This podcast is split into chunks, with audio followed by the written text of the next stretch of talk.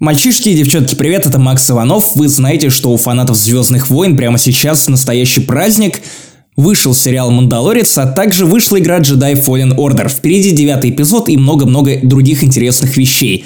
Так вот, мы решили порадовать наших фанатов и выложить четвертый выпуск подкаста «Вспоминашки», который выходит на Patreon, с байками о Звездных войнах. Я думаю, что вам будет очень круто послушать его прямо сейчас, потому что, ну, хочется как-то настроиться на эту волну, я не знаю, хайпа или... Я не знаю, просто хочется чего-то по Звездным войнам. Вот чего-то осмысленного. Короче, я думаю, что вам понравится. Наслаждайтесь. Да приводит с вами сила.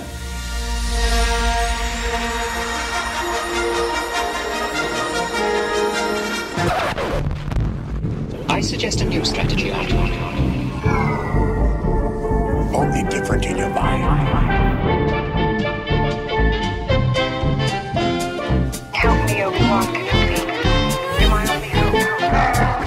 Привет, дорогие друзья! В эфире четвертый выпуск подкаста «Вспоминашки». Знаете, вот буквально недавно общаясь с вами в комментариях на Патреоне, мы с Пашей умудрились сформулировать идею этого шоу.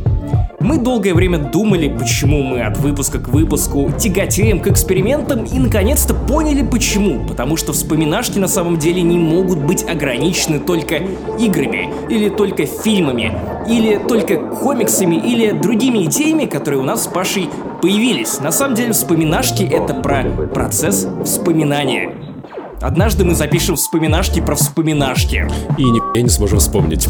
Потому что у нас будет деменция, и нам будет пись. И мы долго думали над тем, каким же будет четвертым выпуск, ведь каждый эпизод этого шоу хочется сделать каким-то особенным, необычным, отличающимся от предыдущего, и подумали, что, знаете, вообще-то за окном зима. А выпуск про зимние игры мы уже сделали. Так что осталось-то сделать? И что это за странное сосущее чувство, которое даже не Паша Пивоваров ну, сосущее ш... Ну, извини, ладно, ладно. Что это? Уважаемый его Пашу Пивоварова. Я очень уважаю твой род. Короче, мы подумали, что это самое знобящее чувство сосания под ложечкой это нехватка Звездных войн зимой, к которым мы привыкли за последние годы. Ну а если это правда так, то, наверное, что-то подобное испытываете и вы, а значит единственный способ скоротать время до следующего девятого эпизода, который вот уже Буквально до него совсем-то немного осталось. В декабре 2019 года он выйдет на наши с вами экраны. Короче, самое время пройтись по всем полнометражным фильмам по Звездным войнам. И первое правило бойцовского клуба имени Звездных войн — если ты, сука, говоришь про Звездные войны, прояви немного уважения. Блин, слава богу, что одни фильмы, потому что изначально ты вроде хотел еще и сериалы сюда включать. Нет, чё, ебаться, что блядь, это даже я не смог бы. Типа, я коротко о них упомяну, но это буквально, типа, две секунды в целом про них. Блин, а я думал, мы обсудим Звездные войны по Гриффинам или там Робоцип. Учитывая, что это вспоминашки, то, блядь, типа, было бы странно не вспомнить про Гриффинов, и учитывая, что у тебя любимый троллинг на тему того, что это, блядь, типа, лучшие Звездные войны, сука. Как бомбит, Паш, ты знал, сука. Мне кажется, иногда, что наш подкаст, типа, строится на взаимной бомбежке. То есть, когда у одного подгорает, второй, типа, подливает масло в жопень. Итак, 99 год. Весь мир занял в ожидании нового фильма по Звездным войнам. Каким он будет? Неужели, неужели мы увидим историю становления Энакина Скайуокера? Ведь трейлеры были такими крутыми. А потом мы получаем первый эпизод. Скрытую угрозу. это первый Звездные войны, который я увидел. М, Блин. Ну, типа, да, вот реально я, когда был маленьким, э, я видел, как когда Звездные войны, там дядя смотрел, у него был видик, э, но я не особо этому придавал внимания, типа, ну какие там бегают мужики в халатах, понятно. А вот первые Звездные войны, которые я увидел с от и до, целиком это был первый эпизод «Буря стаканей» в гоблинском переводе. То есть даже так. То есть даже не оригинал, а гоблинская версия. Блин, да, и она оставила вполне теплые воспоминания.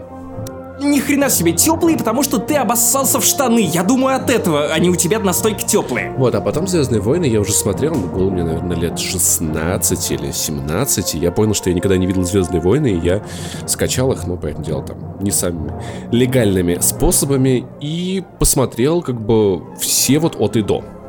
Ты был воином, пиратом.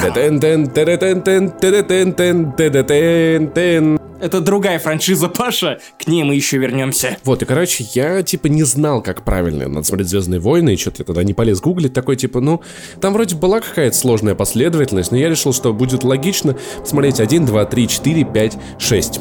Паша учится считать, но лично я тебя считаю идиотом, потому что что за ху... Ну, типа, первый... Первый эпизод идет Слушай, перед вообще четвертым. хоть что-нибудь понимаешь в математике? Должно быть сначала.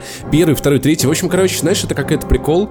Я в Твиттере прочитал про то, что там типа Нахуя, вот вы мне в английском даете учить неправильные глаголы, дайте мне сразу правильные, вы что меня за дебила держите? У меня на самом деле тоже, Паша, есть своя история знакомства с первым эпизодом. Она немного более многосложная, чем на самом деле можно было бы представить, потому что я «Звездные войны», именно первый эпизод, в сознательном возрасте посмотрел в Даже 2012 только в году. 2012 году? О мой бог, да, это так. Нет, ты серьезно? Погоди, бы- были времена, когда я не хайпил Звездные войны и в целом даже не особо-то в них разбирался и угорал. Не, погоди, Это погоди, погоди, погоди, погоди. отдельно. Я думал, у тебя Нет, это нет, нет, хер нет. рождение. То есть, в смысле? У меня в группе крови указаны мидихлорианы, которые говорят о, о том, что я долб... по жизни. Максим, сколько раз говорите, это хламидии. О, мой бог, вы могли не услышать эту шутку простите, я- в я не предыдущих мог, типа. 80 выпусках подкаста, ну ни разу не могли. Ну, это Короче, классическая шутка подкаста. Люди, которые достаточно одиноки, сейчас меня поймут. Это, знаешь, как вот в этих рэп-балладах от трушных пацанов, как «Это песня для улиц», это песня для одиноких волков. Короче, вот этот разгон про первый эпизод Звездных войн как раз для одиноких волков, ёп. Короче, 10 февраля 2012 года на российские экраны вышел 3D! Первый эпизод. Ну, то есть его отремастерили, его переконвертировали в 3D, и, знаешь, вот наступило 14 февраля. Я был в- в 11 классе, да, в 12 году вышел, вышел 3D издание. Подожди, я думал, первый эпизод, он сразу выходил в 3D, он же вроде бы достаточно современный для этой фигни, нет? Нет. Его конвертировали в 2012. И, соответственно, 14 февраля несколько друзей, которые учились в 11 классе, так вышло, что мы все были свободны, и нет, это не завязка романтической комедии, никто из нас не потрахался, ни друг с другом, ни с кем-то еще. Короче, 14 февраля так вышло, что...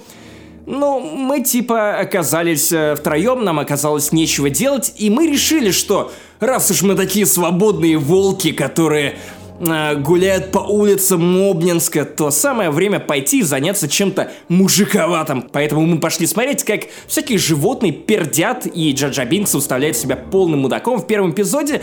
И вот знаешь, тогда вот под этим соусом, когда я пошел на это в кино, у меня уже тогда были какие-то деньги, мне показалось, что это был довольно недрянной фильм. Что в целом он довольно неплохой, и спецэффекты-то как хорошо сохранились. Подожди, а ты до этого его не видел? Видел, конечно, видел, просто это было первое соприкосновение с первым эпизодом, конкретно в сознательном возрасте. То есть я не помнил деталей второго и третьего эпизода, я гораздо лучше помнил оригинальную трилогию, но тут вот так вышло, что со своими братюнями я помчался вот на 14 февраля туда. И это не первый раз, когда на 14 февраля я ходил в кино. На следующий же год после этого у меня был почти, ну, не киллстрик, короче, два раза подряд. На следующий 14 февраля я пошел на пятого крепкого орешка, который, по-моему, еще и выходил в этот день. Полное дерьмо, а не фильм. И во время показа пятого крепкого орешка мне написала бывшая, которая хотела со мной сойтись. И вот знаешь, как-то так вышло, что... Крепкие орешки напоминание, подзатыльник Максиму из прошлого. И, скорее всего, поджопник Максиму из будущего. Если тебе пишет бывшая, блять, никогда не бери. Будь умнее, не отвечай, просто не общайся, забудь и иди дальше. Не в день премьеры 3D-версии первого эпизода Звездных войн, не в день премьеры ебаного пятого крепкого орешка. Просто не делай этого. Двигайся, мать его, дальше. А после этого разгона давай, Паша, обсудим с тобой книгу под названием Дарт Плегаса, который ты же по-любому дофига всего знаешь, ведь ты эксперт Звездных войн. Пожалуйста, не надо. Дарт Плегас это такая книга. Вы можете купить ее на русском, она, скорее всего, продается в любом ближайшем книжном за примерно 300-350 рублей. Это приквел к первому эпизоду. Причем приквел, который написан гораздо более мастерски и круто, чем весь первый эпизод. Там нет скучной политики, там много ситхов, там много ситской магии, там много страшных планов, там много предательства.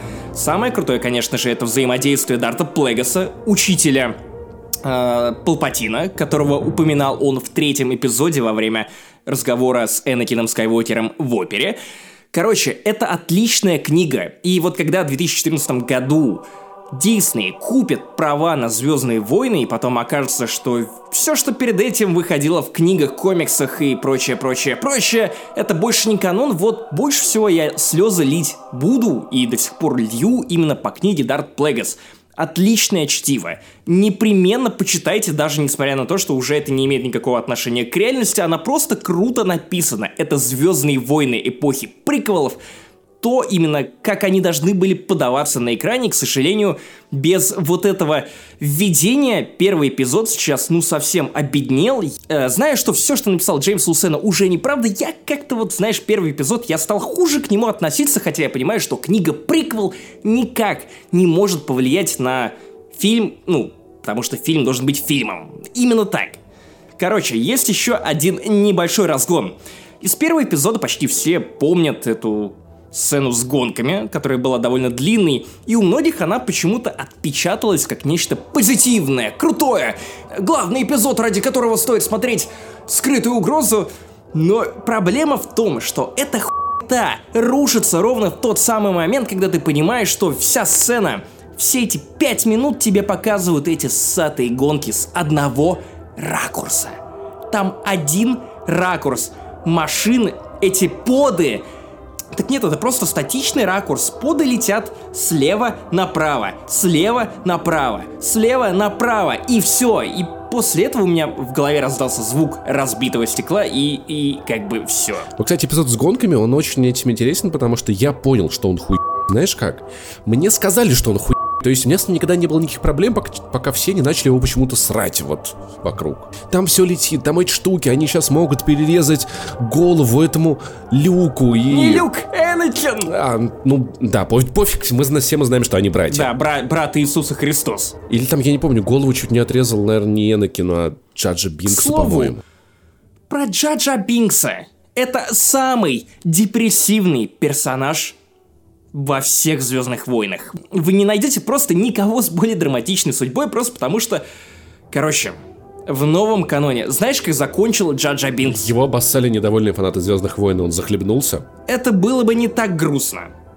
Потому что он хотя бы умер. Гораздо грустнее то, что с ним на самом деле произошло. Дело в том, что он остался жить на Набу. Взял твою Набу. При этом из-за того, что все подумали, что на самом деле он подсос Палпатина и вообще топил за режим, ну, он стал изгоем в своем обществе. Его не приняли гунганы, его не уважают другие жители Набу. В итоге он, знаешь, кем работает? Господи, только не игровым журналистом, пожалуйста. Нет, это было бы еще печальнее. Потому что он был бы мусором, свиньей, которая кормится у хлева по, по заветам Жильцова. Нет, он клоун который развлекает детей у фонтана целыми днями, и больше ничего он не делает, он побирается по факту. Слушай, у меня даже есть версия того, как в итоге все это получилось. ну Просто один фанат Звездных войн, который очень ненавидел Джаджа Бинкса, он такой чертов Джаджа Бинкса, и когда он пришел работать в Дисней, ему сказали, типа, ты напишешь, чем закончилась судьба Джаджа Бинкса, и он такой, я отомщу тебе за всех фанатов Звездных войн. В итоге Чака Вендига уволили за его политические взгляды, ну или за что-то похожее потому что он топил за империю. И сослали. На Набу. Давай обсудим второй эпизод. 2002 год. На дворе, ну, 2002 год, потому что я только что это сказал. Ну, кстати, вот интересно, что про Звездные войны я вообще ни хрена не помню. Э, кроме того, что там были Звездные войны. Там какие-то клоны появились, вот это я помню. И типа все. Серьезно? Звездные войны. Это вот все, что ты можешь сказать о втором эпизоде. Ну, типа, да. Погоди, то есть ты не готовился к этому эпизоду? Ты что, не читал Википедию? Не переслушивал все наши подкасты, все моменты, где я упоминал Звездные войны. Паша, ты что, недостаточно серьезно относишься к контенту для Патреона? Нет, я, конечно, готовился, я все пересмотрел, просто второй эпизод такое говно, что я его сразу забыл. Такой ответ тебя Этот устроит? ответ меня более чем устроит, потому что это примерно то, что я думаю о втором эпизоде. Вот знаешь, из выпуска в выпуск я тебя подначиваю на тему того, что уважаемые Звездные войны, но никто не уважает Звездные войны меньше, чем поклонники Звездных войн, ну, в лице меня. Потому что на самом деле со Звездными войнами всегда так больше всех Звездные войны ненавидят именно фанаты Звездных войн. У них никакого К уважения. слову про ненависть к трилогии приквелов. Благодаря второму эпизоду, за что я ему действительно благодарен, испытываю хоть какие-то светлые чувства, я вышел на мистера Плинкита. То есть это Майк Стакласса, который является одним из блогеров и движущим локомотивом, алкоголиком с деменцией на сайте и на ютубе Red Letter Media, одни из моих любимых ютуберов. Правда, очень классные ребята. Так вот, у него есть персонаж по имени Мистер Плинкет. Это маньяк, который пытает женщин, он сексист, гомофоб и еще куча-куча-куча неприятных штампов, но при этом он разбирается в кино. И Майк Стокласса придумал такого неприятного персонажа, который рассказывает про трилогию приколов Звездных войн в очень необычной манере. Вот ровно с этого момента я подсел на видеоэссе. Первый мой случай, когда я в видеоэссе столкнулся с реально нормальной аналитикой. И в итоге эта штука стала настолько, ну, всеобъемлющей, я именно говорю про обзоры мистера Плинкета, что их в итоге крутили в кинотеатрах. Важно говорится, что на в кинотеатрах на фестивалях, не фанатских даже, но в целом, а, посвященных вид- созданию фильмов, документалок и прочего, прочего, прочего. Но при этом после этого они на базе популярности этих обзоров. Они запустили целый канал Red Letter Media, шоу Half and Back и Best of the Worst. Одно из лучших передач на YouTube, я уже много раз это говорил. Короче, если вы не видели обзоры мистера Плинкета, то вы, мать его, не знаете, за что нужно ненавидеть трилогию приквелов. Есть один любимый момент из этих обзоров у меня, как Короче, в какой-то момент Стакласса в образе Плинкета начинает спрашивать своих знакомых о том, ну, дескать, ребята, а вы сможете описать одним предложением персонажа трилогии приквелов? То есть, когда ты вспоминаешь трилогию оригинальную, ты сразу понимаешь, ну, кто такой Люк, кто такой Хан, кто такая Лея, зачем они нужны сюжету, а потом он начинает задавать вопросы про трилогию приквелов. В чем характер Квайгон Джина? Ну, он такой, типа, уверенный в себе и весь такой серьезный. В чем характер Мейса Винду? Ну, он загадочный, очень у него меч прикольный. Это Сэмюэл Л. Джексон. И это в целом описание персонажа. Он Сэмюэл Л. Джексон с классным мечом. Ну да, но типа, а, а что тебе еще надо? В чем персонаж Падме? Ну, она вся такая, типа, неопределенная, такая, ну, я не знаю, ну, там, тот-тот, ми-фу-фу во все стороны, ну, как-то вот так вот. Чем персонаж графа Дуку? Он злодей такой, ух, всех за злодею, это важно. Дед, дед, дед, дед. Слушай, ну, я в итоге справился. Не особо. Лакмусовая бумажка. Попробуйте прочитать бегущие титры к первому эпизоду, как раз про вот эти э, торговые войны, и потом пересказать то, что вы только что прочитали человеку, который сидит рядом с вами. Это тест, который, кажется, придумал я сам. Возможно, и не так, но мне кажется, что придумал я это сам. И это, хуй сделаешь, потому что непонятно, что происходит. Я что, ЕГЭ по истории сдаю, б***ь, или по экономике? Я нихуя не понял. Отъеб... Насколько я помню, э, по всяким видосам и там типа историям о создании Звездных войн, в этот момент э, Лукас э, был типа самым крутым на съемочной площадке, мог делать все, что хотел, и вот якобы из-за этого Звездные войны приквелы вышли такими посредственными. Так и есть. Н- никто не говорил ему нет. Ровно в этот момент Лукас заболел спецэффектами. Он начал все снимать исключительно на ссаной синей тряпке. И в этом случае это синяя, а не зеленая тряпка. Все съемки проходили исключительно в павильонах. Актеры не видели даже декорации, они просто гуляли по какой-то синей хуйне. И, ну, непонятно было вообще, как им верить в то, что они говорят с каким-то человеком или они где-то находятся, если их окружали синие стены, как будто они попали в какую-то перекрашенную психушку. Что, в принципе, довольно точно описывает, ну, то, как снимались приквелы. Слушай, ну спецэффекты это само по себе же неплохо. Если за них отвечает режиссер и сценарист, который понимает, что он делает. Потому что Лукас например, не понимает, как разговаривают люди. Вернее, в какой-то момент он более-менее понимал. Или, по крайней мере, прикидывался, что понимал и стилизовал, а потом у него пошли диалоги про «Песок, песок попадает всюду, я его ненавижу».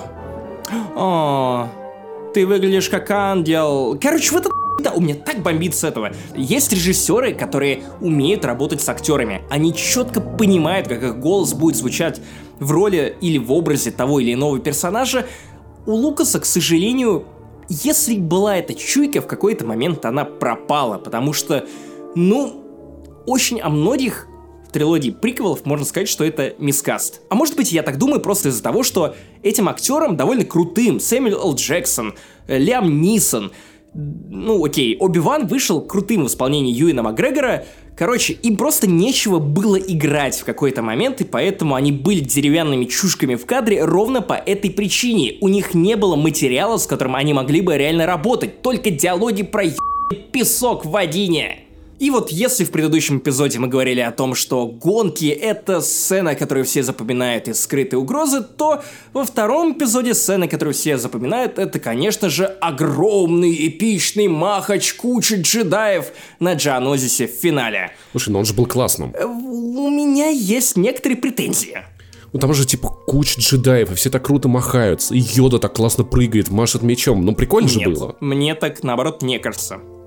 Короче, меня немного выбесило то, что в оригинальной трилогии за каждым ударом светового меча ты ощущал некоторый вес. Это придавало этим боям схожесть ну, с реальными боями на обычных железных мечах. Это довольно круто, потому что у обычных железных мечей есть вес. За каждым ударом ты чувствовал мощь, силу, ты чувствовал напряг персонажа, который отражает или наоборот наносит этот удар.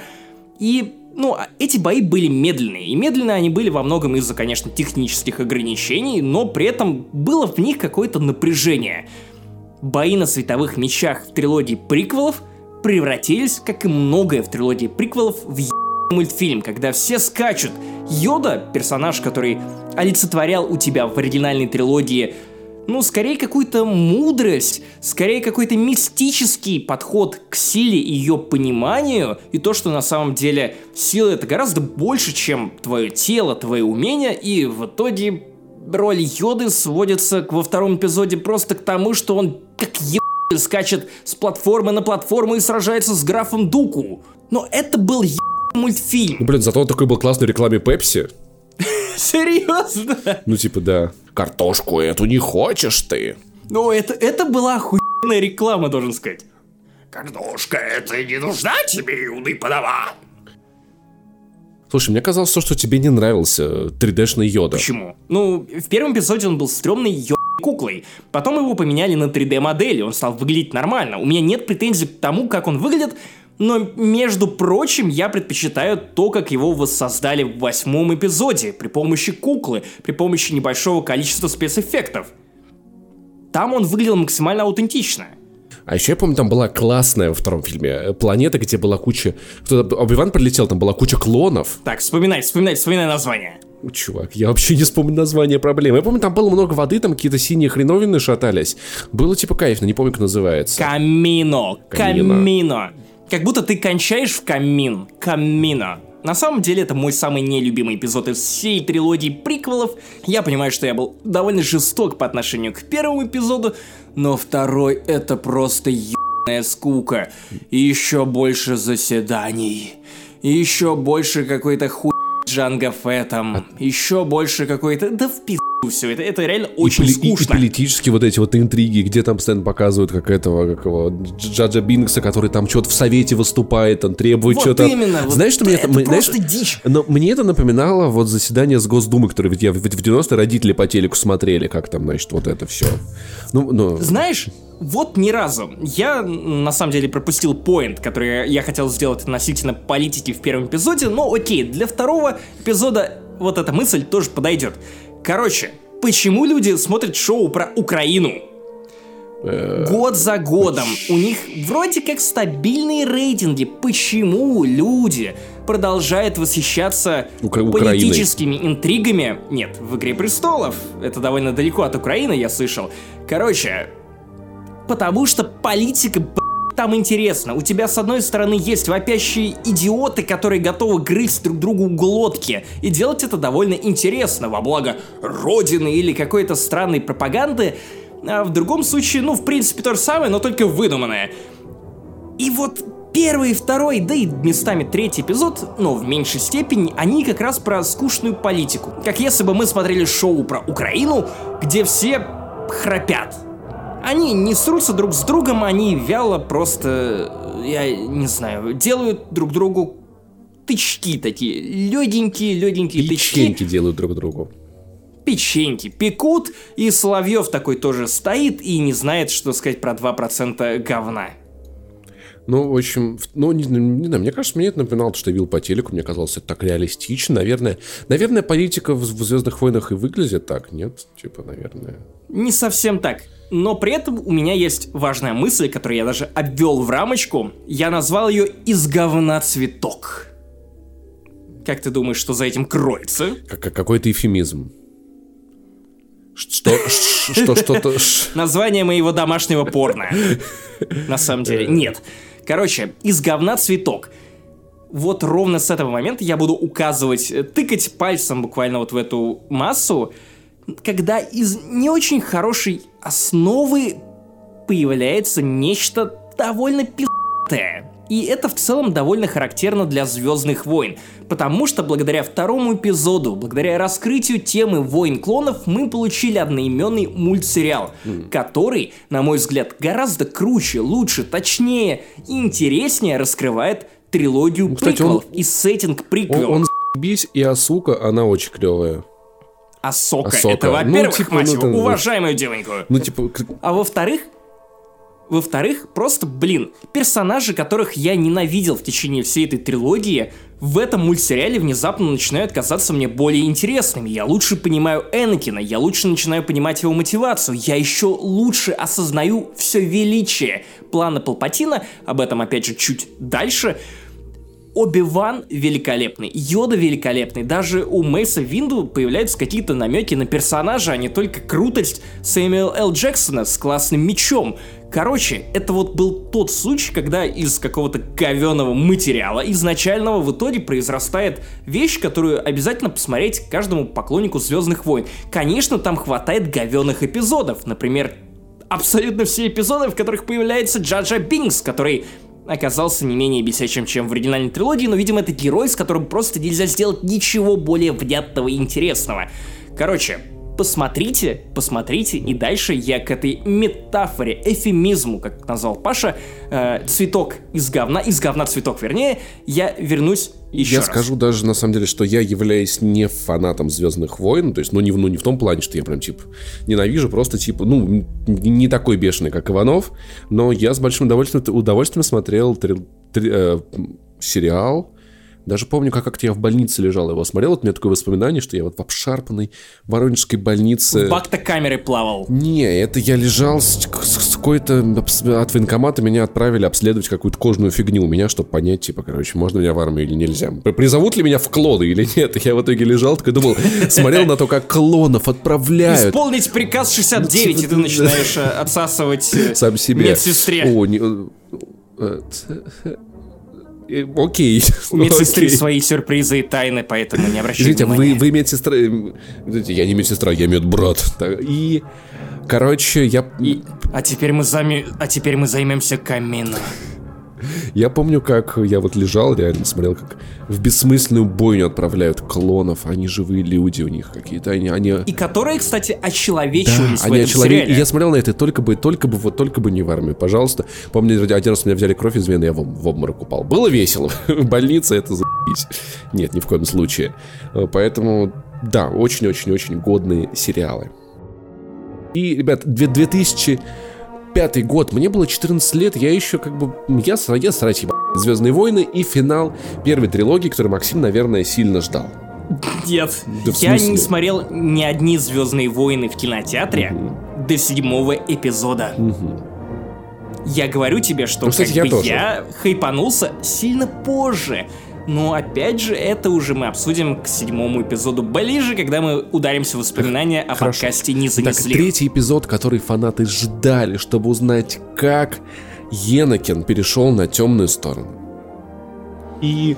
Ух, это было нелегко. Во-первых, многие называют третий эпизод, знаешь, такой сдачей позиций у Лукаса, который предыдущие два фильма ебашил, просто гнул свою линию обороны. Окей, вы не любите мои Звездные войны эпохи приквелов, да я срать ебал. Вот вам еще больше политики, вот вам еще больше Джаджа Бинкса.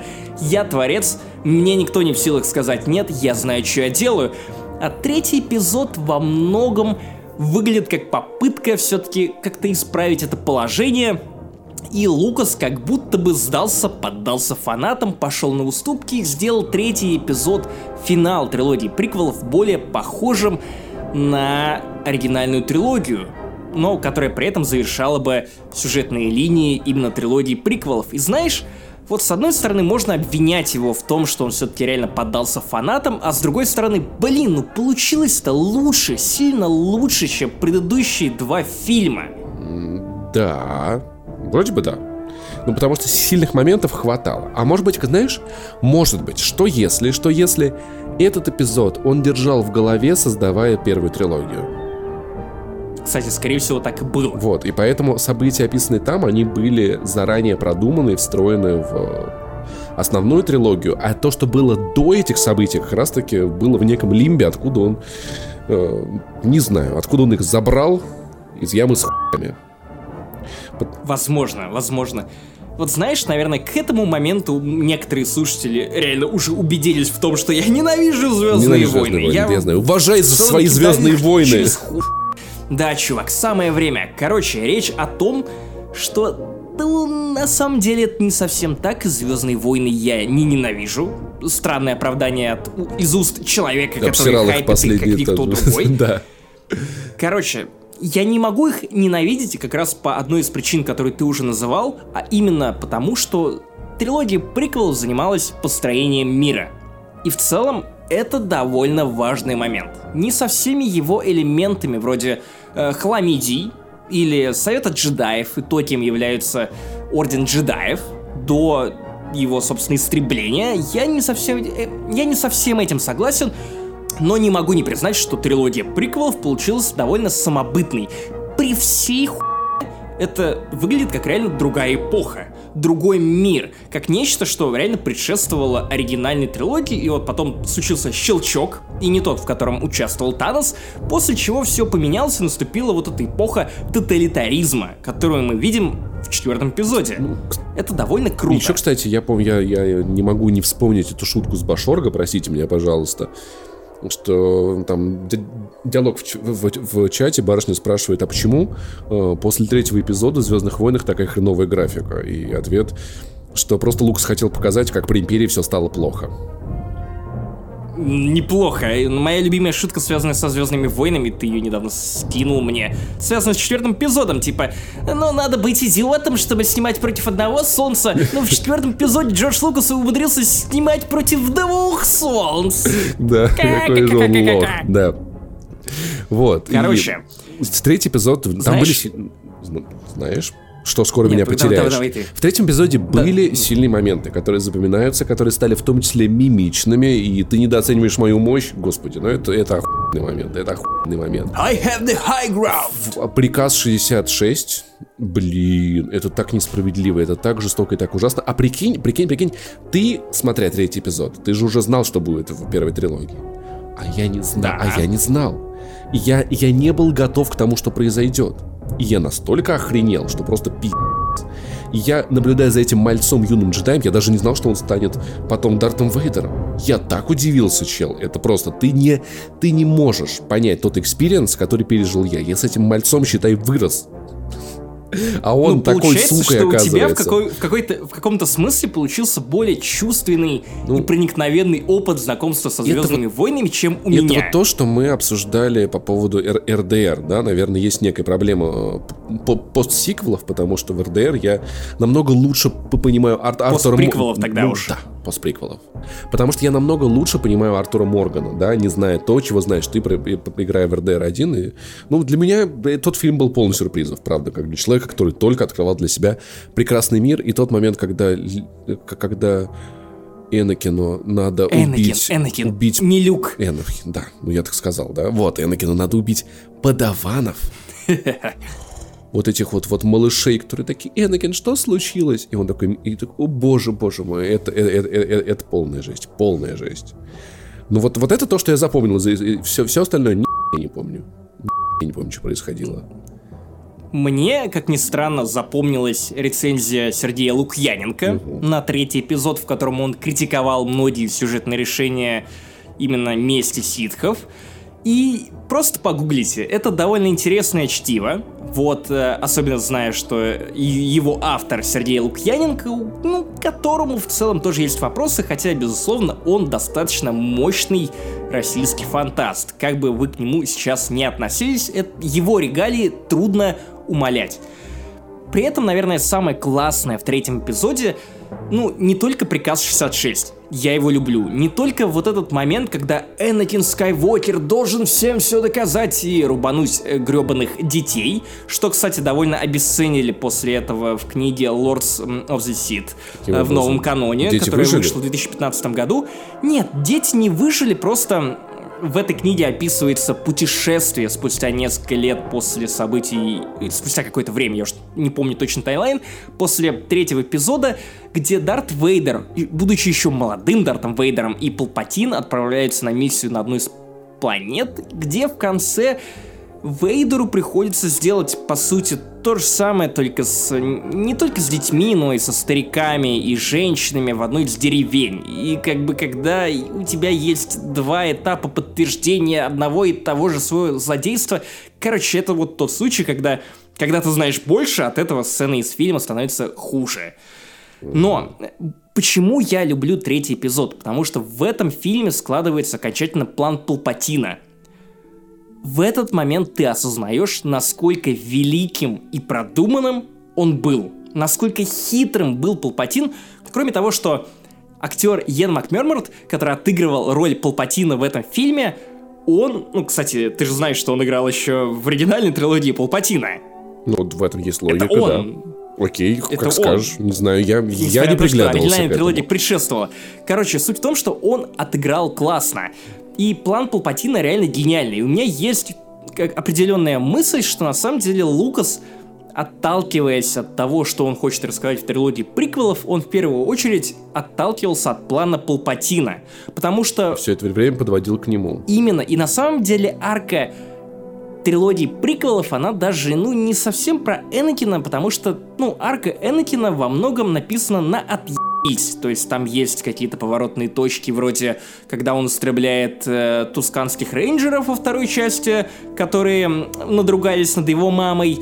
Э, есть э, окончательный переход на темную сторону в третьем эпизоде. Первый фильм многим кажется необязательным, потому что если ты редактор смотришь на то, что происходило в первом фильме, то, скорее всего, это абзац, который ты, ну, можешь удалить, и не особо-то контекст изменится. Вот, и мне кажется, что реальный план Лукаса заключался именно в этом плане Палпатина. Прям как план Путина, но план Палпатина. Палпатин 2024. Исполнить приказ 69. И региона 05. Ш, Блин, 69-й реги- регион, это какой интересно сейчас. Стало очень... Почему никогда этим не интересовался? Сейчас я узнаю, буду смеяться очень долго. Все равно. Так, 69-й регион это какой? Город, это Тверь и Тверская область. Хорошо. Исполнить приказ 69. Тверь будет разбомблена. Сразу после Мне Воронежа. кажется, что, что Путин похож на Палпатина. А еще у них имена похожи. Мне кажется, что... Да. Пал Путин. Пал Путин. Хотя мне легко шутить, я за границей, а вот ты, Паша, ты рискуешь. Если что, Хотя гот- есть го- у меня го- тут парочка шпилей. Готовь диван, короче.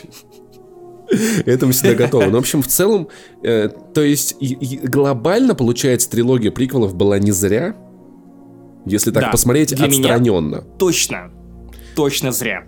Да, И так зря знаешь, или не зря, подожди, смотреть- я не понял. Ну, то есть, Не зря, не зря, Да. абсолютно точно. Потому что я все равно, несмотря на то, что я много наворчал, много набубнил, но много провел аналитики и прочего, прочего, прочего, ну, по сути, того же бубнижа, все равно, ну, я слишком люблю Звездные войны, чтобы отрицать, ну, трилогию приквелов и ее некоторые величие. Некоторые. Некоторые. Но все-таки величие. Раненый лев.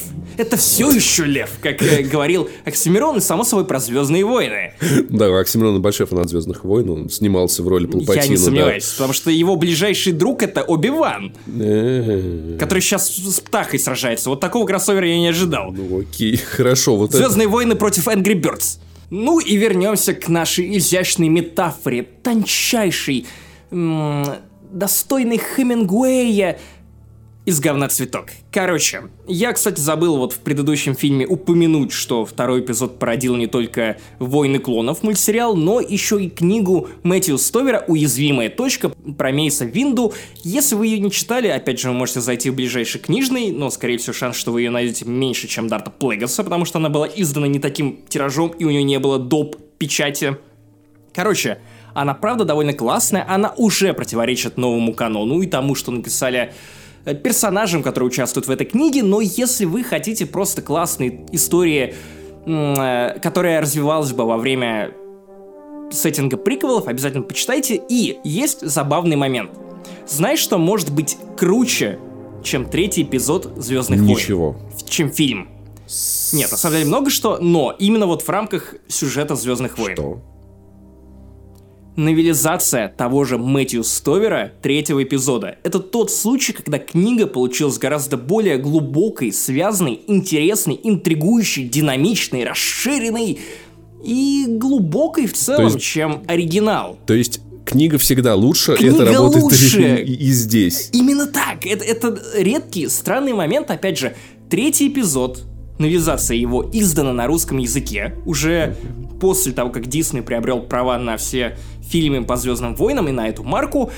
Поэтому, если вы хотите как-то переосмыслить или придать э, новые значения фильму, который вы любите или ненавидите, и понять, за что вы его ненавидите, или наоборот, за что его можно было бы любить, то попробуйте почитать книгу Стойера. Она, правда, стоит того, она одна из лучших произведений по мотивам Звездных войн, которые, правда, довольно разительно отличаются от того, что мы увидели в фильме. И это в целом довольно ну, характерная черта для Мэтью Стойера, который, кажется, не написал в новом каноне еще ничего. Но я надеюсь, что рано или поздно он это сделает, потому что, ну, такой талантливый писатель, очень жаль, если он после сделки с Дисней перестанет творить великолепное. Но это не единственный из говна цветок. Мультсериал, опять же, от того же Дэйва Филони, который занимался войнами клонов под названием «Повстанцы». Ты смотрел «Повстанцев», Паша? Нет, но я помню, что их очень хвалили. Ну, я, я в ком-то из Я подкастов бы ты не точно сказал, рассказывал. что прям... Я бы не сказал, что я их очень хвалил, или что их в целом очень хвалили, потому что первый сезон сдержанно получился, хвалили. ну, довольно неровным, он очень похож местами был на Алладина, повторял темы раз за разом, а со второго сезона он в целом начал набирать мощь, заканчивать темы и линии персонажей, которые поднимались в «Войнах клонов», и под конец, четвертый сезон, это прям шоу, которое надо смотреть. С оговорками, там есть нелогичности в финале, но в целом это опять же шоу, которое на достаточно дряблом холодце. Трилогии приквелов из него выросло нечто прекрасное, из говна цветок. И, опять же, если завершать наш с тобой легендарный обзор трилогии приколов, наверное, стоит зафиксировать, зацементировать э, мысль о том, что после этой трилогии стало понятно, что Звездные войны невозможно убить. В принципе, их ни- это никто не может сделать. Ни сам Джордж Лукас, ни люди, которые в разы менее талантливее, чем он, никто не может это сделать. Ну, И, надо э, сказать, Дисней пытается. что Дисней все-таки... Дисней пытается, но я не уверен, что они наносят такой же ущерб, который был нанесен при помощи трилогии приколов, потому что так или иначе у тебя на этом вот самом гумусе вырастает из говна цветок, тебе тут же накидывают кучу книг, кучу комиксов, игр или чего-то еще, из-за чего ну, меняется контекст С одной тех стороны- произведений, которые уже отсняты. Да, но с другой стороны, как мы обсуждаем трилогию приквелов, и я посмотрю, как мы будем обсуждать соло. Ну, типа, Это тоже верно. Это тоже верно, Паш. вот, поэтому... Пожалуй, может быть, может быть, моя мысль нуждается в корректировке. На самом деле, э, Звездные войны не может убить ничего, кроме посредственности. Да. Но хотя я думаю, что даже если вдруг Дисней перестанет делать звезд... Ну, мы помним момент, когда Звездные войны перестали выходить, была куча книг, официальных, неофициальных, все равно как, как бы, ну, это, это большое культурное явление, я думаю, в глобальном смысле оно будет жить всегда, тем более, что Звездные войны настолько проникли в массовую культуру, насколько ни одно современное произведение, по-моему, не проникало никогда. И настолько они переросли именно ну, свою собственную сущность в плане кинематографа, что я лично Звездные войны уже не воспринимаю как кино в первую очередь. Потому что для меня Звездные войны это в первую очередь книги и комиксы. И, как ни странно, у нового канона и с тем, и с другим все в порядке. Итак, следующий фильм мы, мы прыгаем по таймлайнам просто как бешеная еб белка, белка-телепортатор, перемещатор во времени. Потому что 2018 год сразу же у нас идет и фильм «Соло». Ну, дело в том, что хронологически «Соло», он, насколько я понимаю, все после третьего эпизода происходит. И, да, именно так. Вот. Но до «Изгоя один». Сейчас у нас будет да. чуточку, то есть мы перемещаемся по, по времени в максимально далеко, потом чуточку назад, потом еще назад. Э, нет, нет, да, дальше мы будем перемещаться только вперед. Нет, подожди, а потом изгой один это назад а потом еще назад на четвертый эпизод, потом вперед, Но вперед, это не вперед, назад вперед. по таймлайну, да, ну, в общем... не по таймлайну, Кор... который у меня есть в голове. Короче, фильм Соло, наверное, правда, знаете, самый невыразительный из, из всего и, наверное, самый действительно близкий к посредственности. Мне этот фильм после кинотеатра правда нравился, и ну, окей, фильм в кинотеатре это одно дело, фильм, фильм много, много времени спустя, ты же, наверное, даже не пересматривал. Я пересмотрел его два раза, я еще и послушал аудиокнигу новелизацию, которая Ладно. от Александра я не Фрида, и в целом Я не недооценил тот момент, когда тебе не нравятся «Звездные войны». То, что ты ненавидишь эпизод, Нет, кстати, значит, я соврал. Не, не, нет, Паша, блин, только что я дико облажался, на самом деле новелизацию написал не Александр Фрид. А, Александр Фрид писал новелизацию «Изгой один». Блять, ну ты пиздец, Извини, конечно. я, мне, мне стыдно. Сука, вот это ты Ан, иди ударься головой об стену, пожалуйста. Как так можно? Короче. Извини, Трамп еще не достроил. Соло. Приквел, который по какой-то причине Дисней считали, что он нужен этой вселенной. Но как оказалось, как оказалось, много времени спустя, об, в общем-то в Хане Соло, ну, ну, он типа, он такой, он мерцавец, но вроде как хороший, и вот, и э, вот это описание персонажа, растянутое на два часа, получается не очень интересным. Как-то так выходит, что ничего больше, чем он мерзавец, но он про хороший, мы не узнали. Там были красивые... Ну, ладно. Он, кстати, выдвинут на Оскар за, за спецэффекты. О, потрясающе. Там был... Потому что так бомбило... Да ладно, в этот раз никак не бомбило, потому что фильм не может даже нормально разозлить. Ну, слушай, мне было приятно смотреть, если честно, за историей. То есть мне понравилось то обилие плод-твистов, которые были. Мне очень нравится, понравилось и Вуди Харрельстон, и вот это вот из «Игры престолов». Харрельсон, Харрельсон. не Харрельстон. Петр Сальников, короче, в общем, так проще. И вот это вот э, замечательная Эмилия Кларк. Мне, как, в принципе, отдельно, ну, прикольная такая а-ля, а такая история бандюков, таких очень таких средних. Ну, классно. Хан Соло, который все это время пытается спасти девушку, при этом, что ей в общем-то, нахуй не надо. Но он, он вообще это не вдупляет. Это было прикольно, я переживал за пацана и за то, как сложатся их отношения. Ну, то есть... Но как, как, как фильм для Звездных войн, мне кажется, там ничего особо важного-то как бы и не произошло. Конечно, нет. Ну, неужели тебе нужно было знать приквел бластера Хана Соло. Да вообще Ну не нет. приквел, а предысторию бластера Хана Соло. Вообще Тебя нет. что ебет это что ли? Он просто есть у него. Чувак что, просто не мог пойти купить его на рынке? И, или кости вот эти, которые, смотрите, у нас игральные кости. Вот я, я понимаю, если бы у Хана Соло были штаны, Угу. На, у которых была бы дырка на жопе, знаешь, которая отстегивается вот так вот. Ага. И вот, наверное, а вот если бы он реально носил нечто подобное, вот такие вот лампасы, наверное, я хотел бы... Нет, не хотел бы, потому что Джаба Хат Слушай, не ну, дремлет. Сцена с войной была красивая. Их знакомство с Вуки тебе, тебе по-моему, не зашло, мне понравилось. Наоборот, наоборот. Ну, Мне было. очень понравилось знакомство с Чуи. Чуи. Ты назвал его Вуки, чертов расист. Да в смысле, он, он что, не Вуки? Ну, он Вуки. Ну вот. Чужие Вуки тебя ласкают.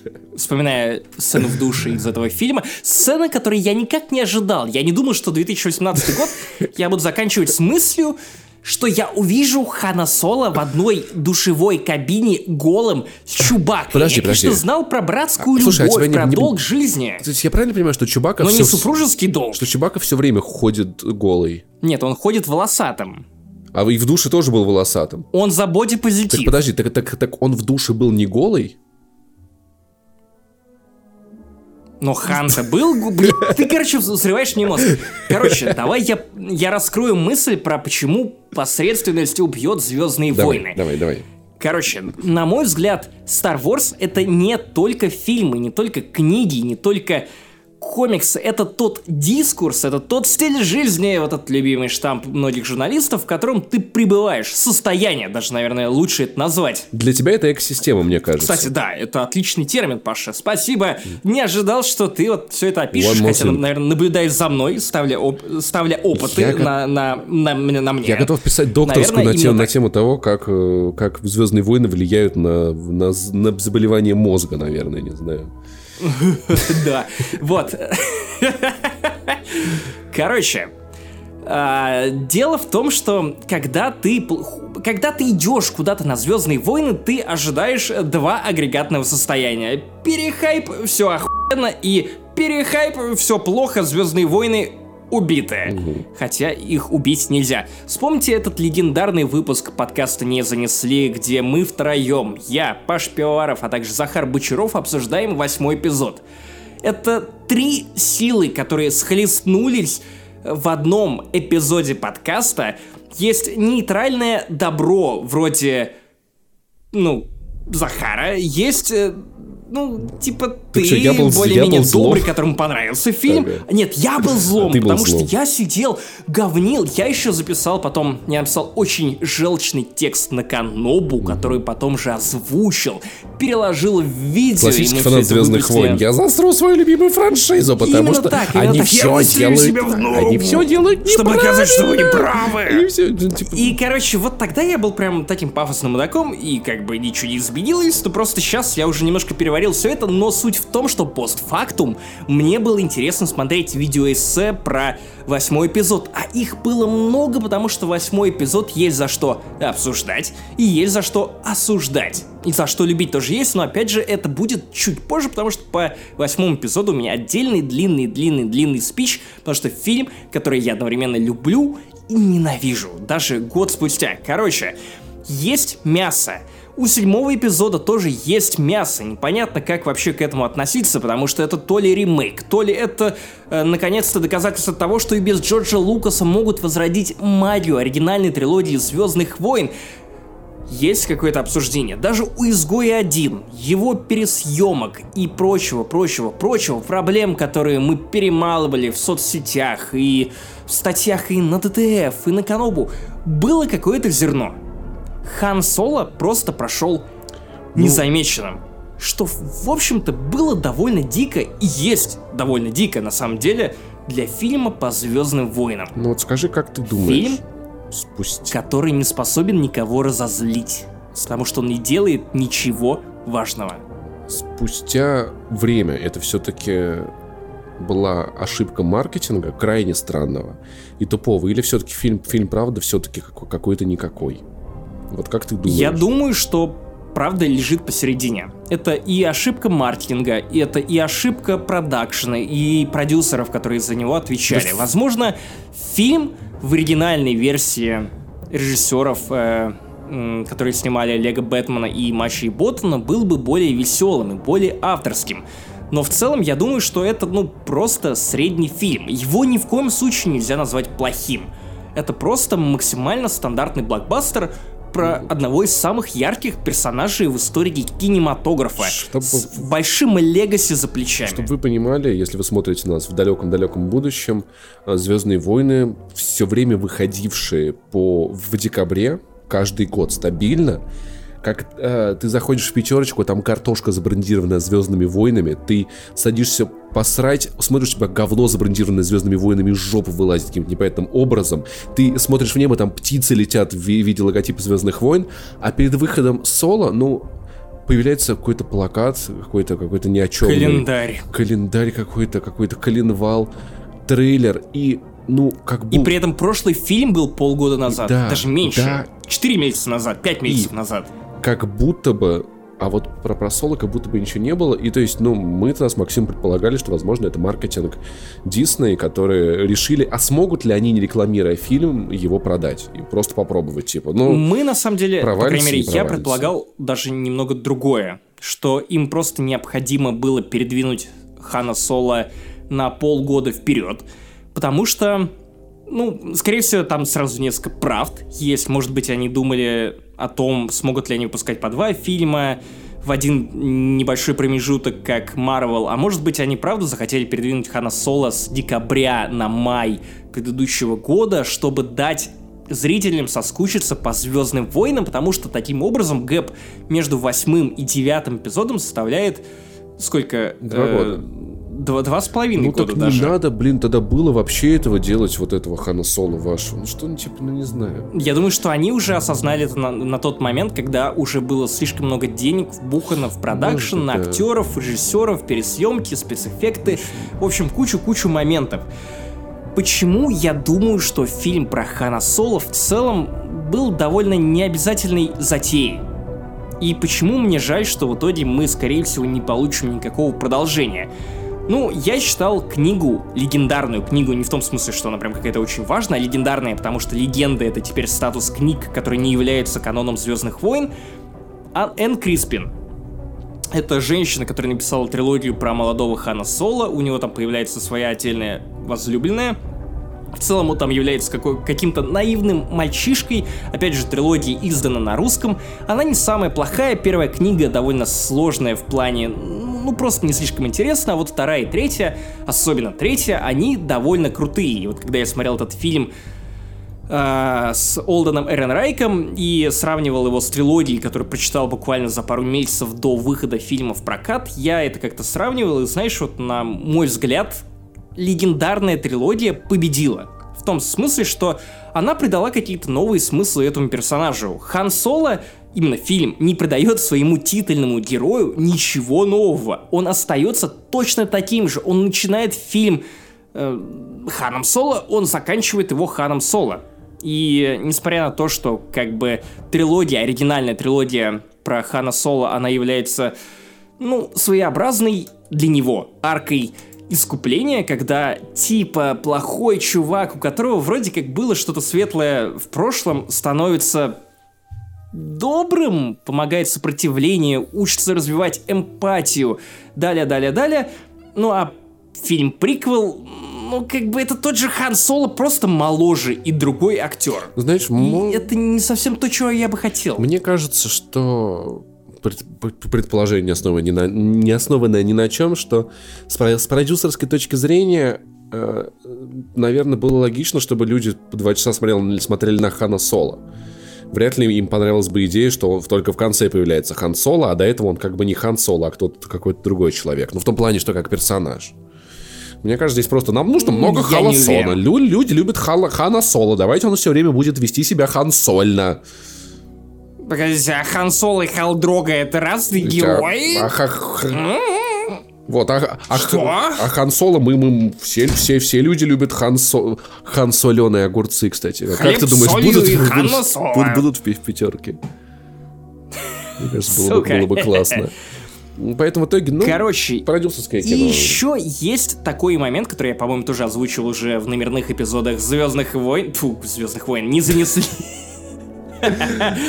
Короче, Хан Соло это персонаж, про которого ты понимаешь все абсолютно сразу, как Люк Скайуокер и Оби-Ван Кеноби, которые оказываются в этой контине на Татуине, им хватает одного взгляда, чтобы вычислить нужного им контрабандиста и понять, что он довольно склизкий тип, который, тем не менее, знает, что он делает, ну, как бы зрителю этого тоже хватает, а все остальное, наверное, лучше было бы оставить воображению. И вот в таком смысле Хан Соло работает гораздо лучше, потому что тебе, в принципе, интересно, что с ним произойдет после этого, но нужно ли знать тебе его прошлое. Про будущее я расскажу, опять же, немножко позже, что- но вот прошлое, по-моему, не работает. Вот, Паша, Ну- в отличие от тебя, я прослушал аудиокнигу, которая является приквелом приквела про Хана, мать его, Соло. Она называется Most Wanted. Это Young Adult. Да, да. Чувак, ты, может быть, Она ты, может быть, читал про- про его 9 месяцев в утробе, я не знаю, типа. Нет, нет, но тем не менее, кстати, вставки про молодого Хана Соло есть и в книге Last Shot. Ну, правда, там параллелится два таймлайна Название моего после домашнего эпизода. Э, Last Cam Shot. Именно так. Камино. Короче, и там как раз рассказывают про знакомство Киры в исполнении Эмилии Кларк и Хана Соло, как они батрачат на эту мадам Проксиму, которая... э, Вот этот червь э, в самом начале э, Хана Соло на Карелии. Про... Да. У у них там есть, кстати, появля... что э, меня как бы смутило. Получается, что Хан Соло встречает э, Force Sensitive эм, существо гораздо раньше, чем Люка. И более того, он более-менее докадывается, что это, ну, сила. И в четвертом эпизоде он заявляет Люку, что что это у тебя блядь, за магия такая? Ты что, фокусник? ебаный?» Так, Короче, ну это же пошли ну, фанатские такое себе. придирки, типа, фанатские супер придирки. Короче, прикол в том, что даже в этой книге приквеле не сказано ничего важного и интересного вообще. У меня, у меня еще впереди книга про Хана Соло и пирата э, Хонда. Она называется Pirate's Luck. Она прям совсем young adult, но вроде как она поинтереснее, но и она не развивает и никуда не уводит персонаж Хана. От чего у меня отдельно бомбит этот герой без необходимого бэкграунда, и, скорее всего, если вы не можете придумать ему ничего нормального, просто, блядь, не трогайте. Сука, не лезь, оно тебя сожрет. Слушай, знаешь, это как, как, как вот я про BioWare, типа, да перестаньте вы делать игры, сука, про, про, про- про- хватит выпускать Dragon Age, от, от- просто отпустите его. Я понимаю твои чувства как фаната, да. Именно. И, наверное, напоследок мысль, которая, ну, ну, ну, ну, возможно, от нее у кого-то подбомбит, но мне кажется, что Хан Соло это не только Харрисон Форд. Я понимаю, что это такая же крамольная мысль, как и то, что, например, Джон Маклейн это не Брюс Уиллис. Так, Но дело в том, что... Дело в том, что Олден Эренрайк довольно неплохо справился со своей работой, учитывая, что ему нужно наследовать престол за Харрисоном, мать его, Фордом, вообще-то главной звездой 20 века. Одной из главных звезд, под- 20 века. Николас Кейджа, о, полегче.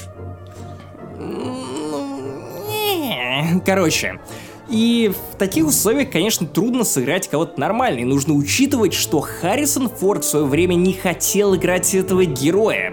Во многом потому, что ему настроили эти прыгалки, бегалки с бластерами, с какой-то собакой двухметровой, в, которой, в костюме которой находился Питер Мейфилд. Которая в душ к нему вламывается, лапает. И вообще просил убить его еще в пятом эпизоде. В смысле, и его часть персонажа. вот этого отношения, именно, да, да, да, да, да, да, да. И вообще часть вот этого э, п***ского отношения накладывалась и на крутость его героя.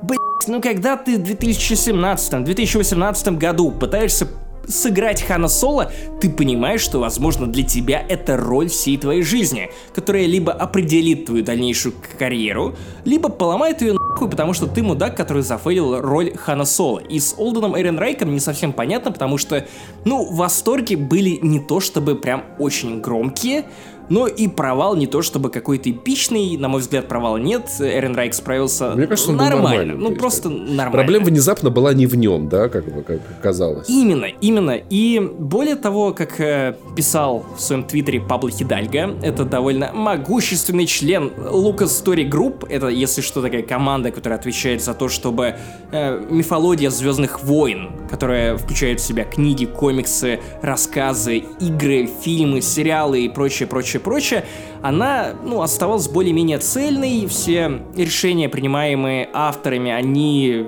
соответствовали канону, логике мира. Ну, в общем, вы понимаете, о чем я. Ну, в общем, он высказал мысль, что для него Хан Соло, что для него Хан Соло, например, это вообще, ну, не Харрисон Форд, а человек, который озвучивал Хана Соло в какой-то радиопостановке по мотивам Звездных войн. И вот когда он думает о Хане Соло, у него в голове в первую очередь звучит голос именно этого актера. И знаешь, я прослушал аудиокнигу по Звездным войнам, потому что я напоминаю, что это лучший способ знакомиться с литературой по Star Wars.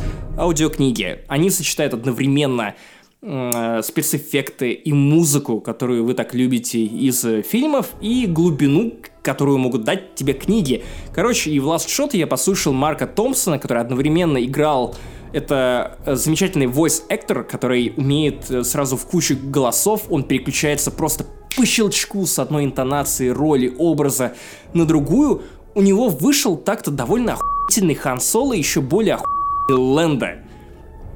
И еще куча людей, которых он прям прекрасно озвучивал. В общем, ну вот теперь, когда я стал гораздо чаще слушать аудиокниги по Звездным войнам, я тоже не могу сказать, что для меня Хан Соло это исключительно Харрисон Форд. Для меня Хан Соло это Хан Соло. И даже чувак, который озвучивал Соло в Battlefront 2, где Хан был бородатым, потому что он отчаялся из-за того, что э, Чуи пропал на ну, на кошельке, и он как бы не знает, где... Что с ним происходит.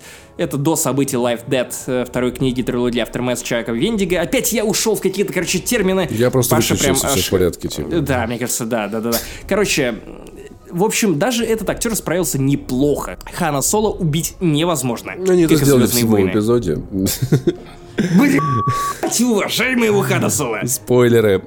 И чуточку перемещаемся назад во времени, но вперед по таймлайну. Короче, вы... сложно. 2016 год, фильм «Изгой 1». Это на моей памяти вот первый, первый фильм из «Новых Звездных войн», когда, ну, казалось, выходят «Звездные войны».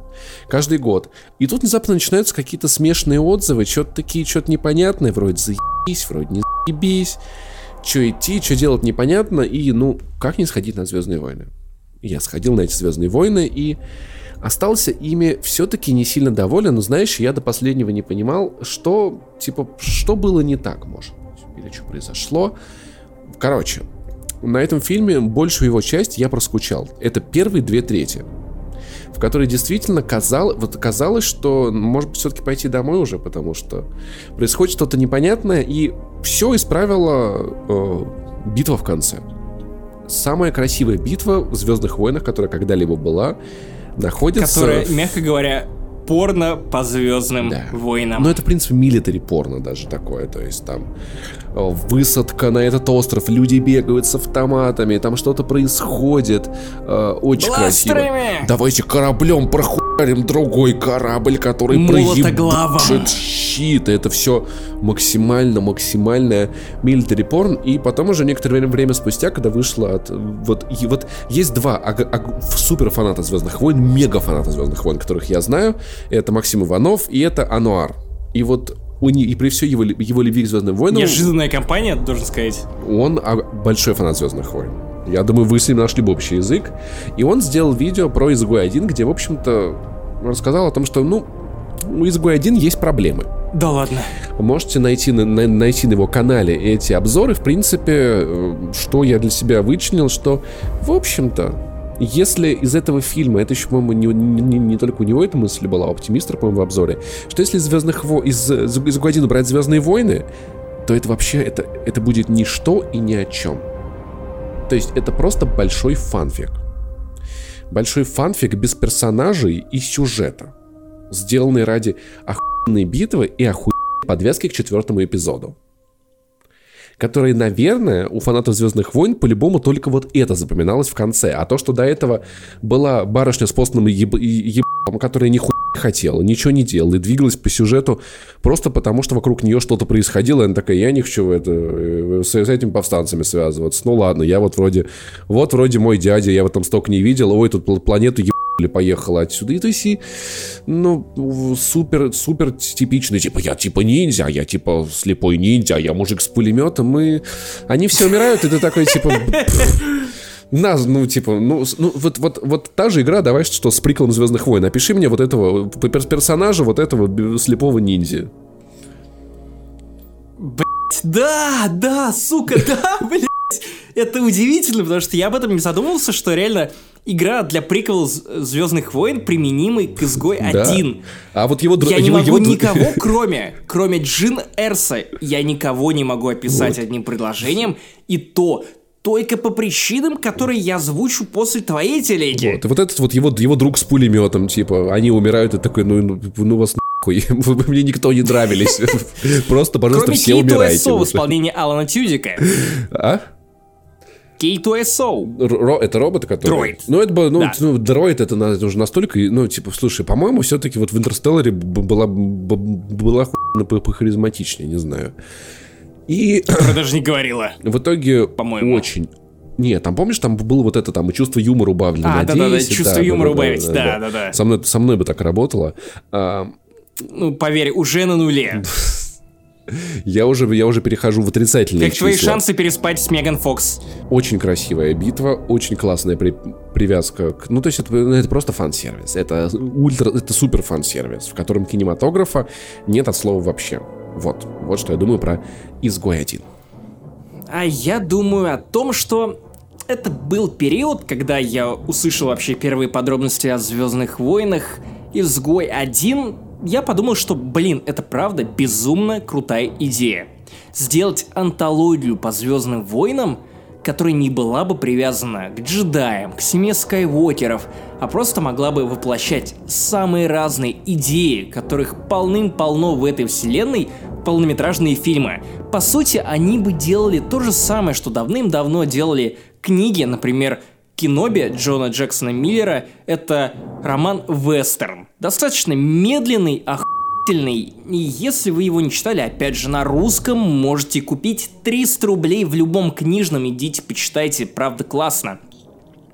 Короче, и тут ты думаешь, неужели военный фильм по мотивам Звездных войн, в котором обещают показать войны во франшизе, которая вообще-то называется Звездные войны, мать его, не просто звездные э, схватки на световых мечах, а именно Звездные войны. К сожалению, из-за пересъемок, из-за проблем с тоном, ск- скорее всего, опять же, из-за творческих разногласий с продюсером, сценаристами и кучей других людей, с которыми нужно утверждать всякую разную неприятную бумажную волокиту, нудятину, и далее, далее, далее. Короче, все это в итоге привело к изгою 1 и Хану Соло. Благое намерение, которое прям почему-то до сих пор очень классно работает в книгах, этот авторский вижен не прижился в кино. В котором, как выяснилось, даже вот необходимо вставлять кого-то со световым мечом, чтобы люди поняли, что это Звездные войны. В Изгое 1 это Дарт Вейдер в конце. Окей, эта сцена достаточно классная, но она при этом, ну, абсолютно фан-сервисовая. То есть, если бы я не смотрел четвертый эпизод, то в целом, ну, мне было бы насрать, потому что ставки, мягко говоря, в финале там никакие. И то, что Лея разворачивается и принимает эти документы, ну, опять же, все это вызывает у меня какие-то эмоции, потому что я знаю, что следом произойдут события четвертого эпизода. Короче, мне кажется, что антология провалилась как идея, хотя сама по себе она просто скорее... Знаешь, вот не было в ней ничего плохого, скорее просто реализована была через жопу. Не так, как ее следовало бы реализовывать, и большой потенциал, который есть у этой идеи, он как-то не не сработал. Тем не менее, у «Изгоя 1» есть довольно интересная вещь. Например, именно этот фильм стал... вот знаешь, есть такой глагол «обелять», а тут скорее «осерять» образ повстанцев в «Звездных войнах». Они перестали быть исключительно людьми в белых плащах, на белом коне. И, ну, вот это вот все, они стали кем-то более серым. Например, мы увидели радикалов, которые способны устроить стрельбу, пальбу, пожертвовать э, жизнями мирных людей прям в центре города, которые го- готовы в целом устраивать какие-то теракты, и вот они не то чтобы очень сильно отличаются от Империи, и все это началось с изгоя 1. И возвращаясь к метафоре про «из говна цветок». В Хане Соло, к сожалению, ничего подобного не произросло, по крайней мере, пока что. А, Но благодаря той э, основе, которую мы увидели в «Изгое 1», появилась замечательная книга «Катализатор», которая является приквелом «Изгоя 1». Она рассказывает про отца Джин Эрса, э, он и его отношения с директором Пряником. Я подъеб тебя раньше, чем ты успел, чем ты я, успел, забыл, про- я забыл про него. Уважай, Один из моих любимейших мемов за всю историю не занесли. И про то, что ее отец вообще в целом был довольно повернутым на технологиях и на своих исследованиях и на этих киберкристаллах человеком.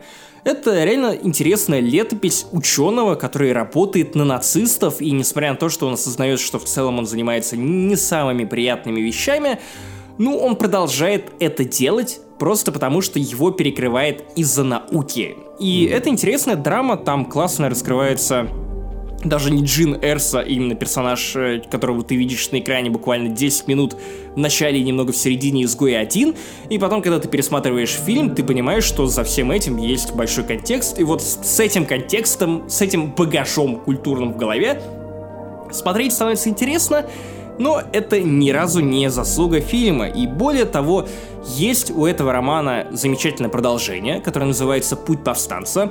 Оно рассказывает уже про Джин Эрса от момента, когда ее забрал... Э, Со Геррера из вот этого люка, в котором она пряталась после того, Скайуокера. как повстанцы забрали ее отца. Ха-ха-ха-ха.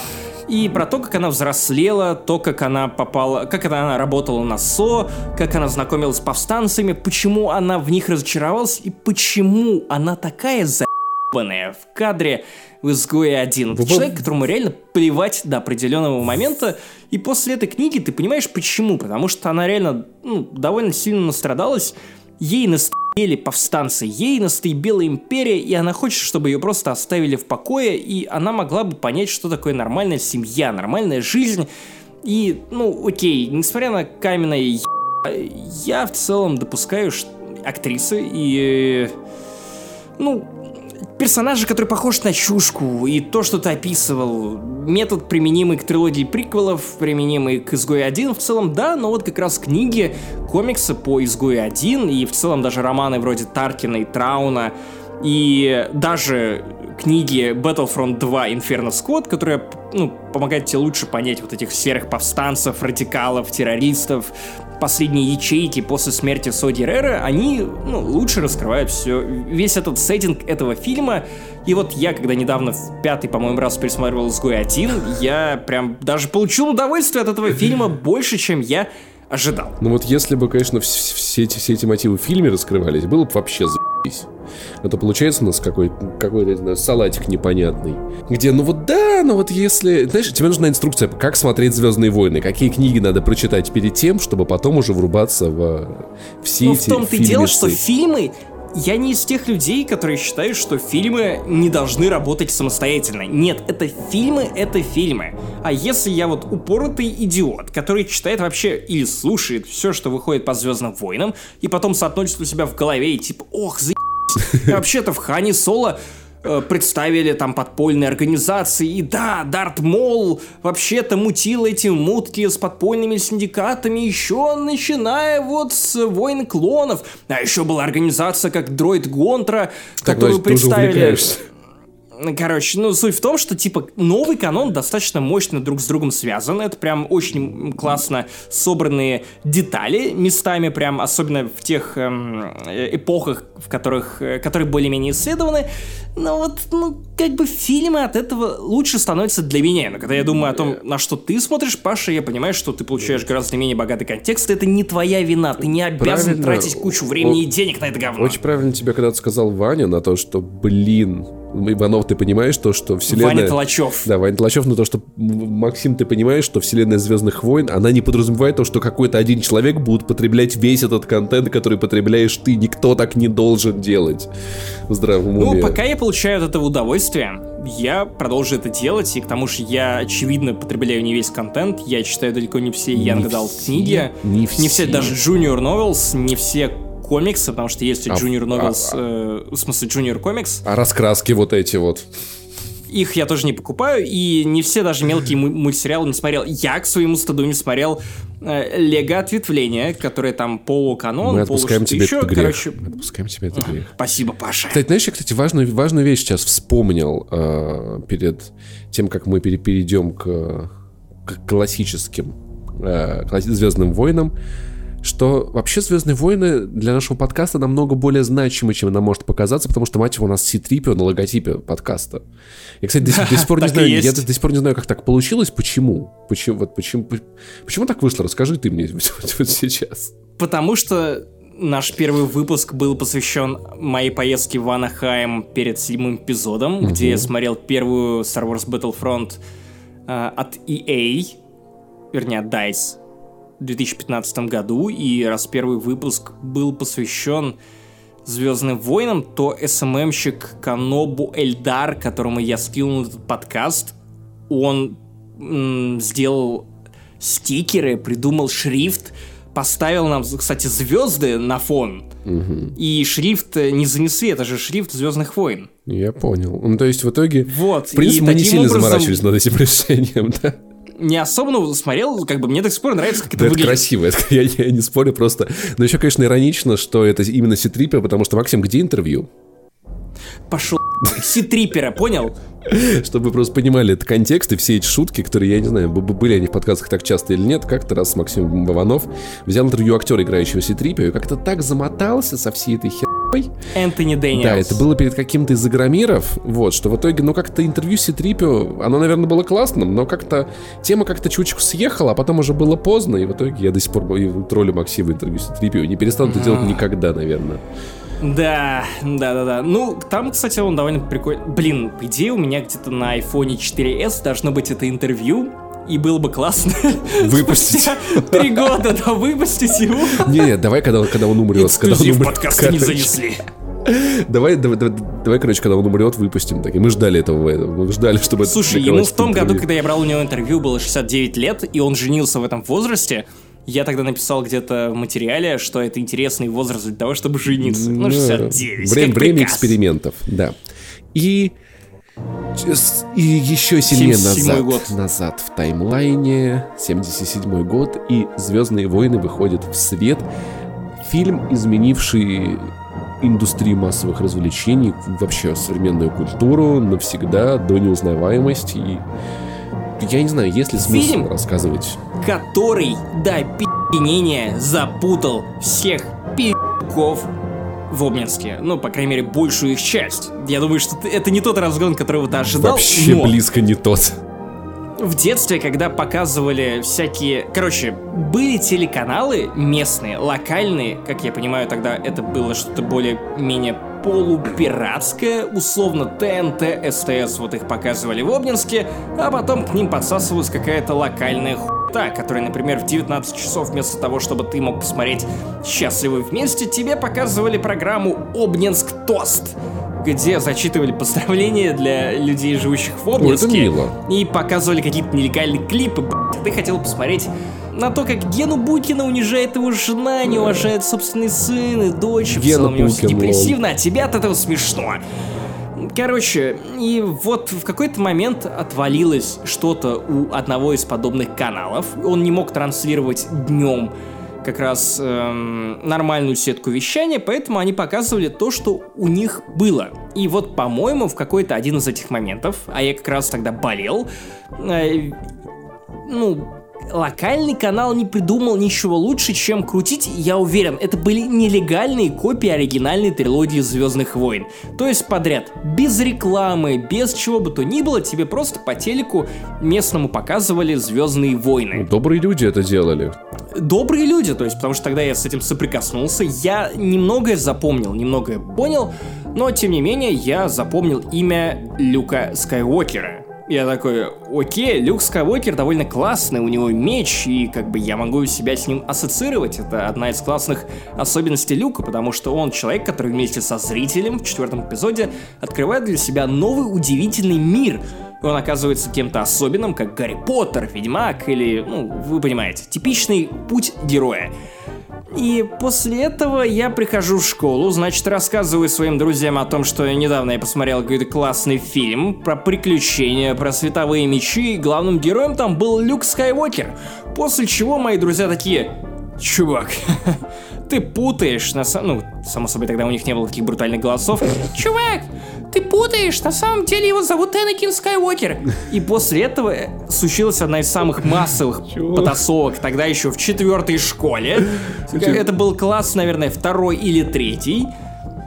И мы реально посрались просто, вот у нас чуть ли не стенка на стенку шла о том, что типа, да ты пис... Какой Энакин Скайуокер? Его зовут Люк Скайуокер. Я по телеку видел только что. И, и реально, ну, в смысле, кто же знал, что, оказывается, есть две трилогии Звездных войн?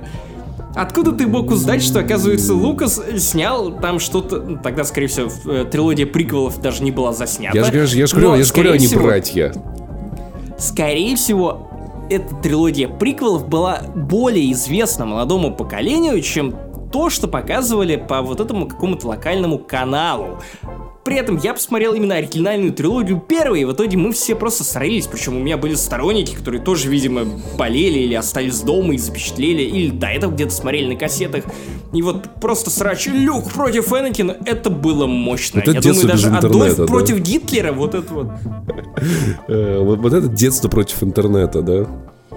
Именно так. А вторая травма, которую нанес мне господин Лукас, заключалась в фигурке Люка Скайуокера. Ну, не то чтобы это травма, но это друг, которого я лишился. Потому что, ну, когда ты пи***, ты время от времени зовешь друзей из своего подъезда, из своего дома, района поиграть с твоими фигурками. Сейчас это звучит как какая-то странная сексуальная метафора, которую, Нормально, скорее дети всего, вы этим занимаются, все в порядке. Ну да, тогда мы были детьми, и, в общем, у меня была фигурка этого Люка Скайуокера.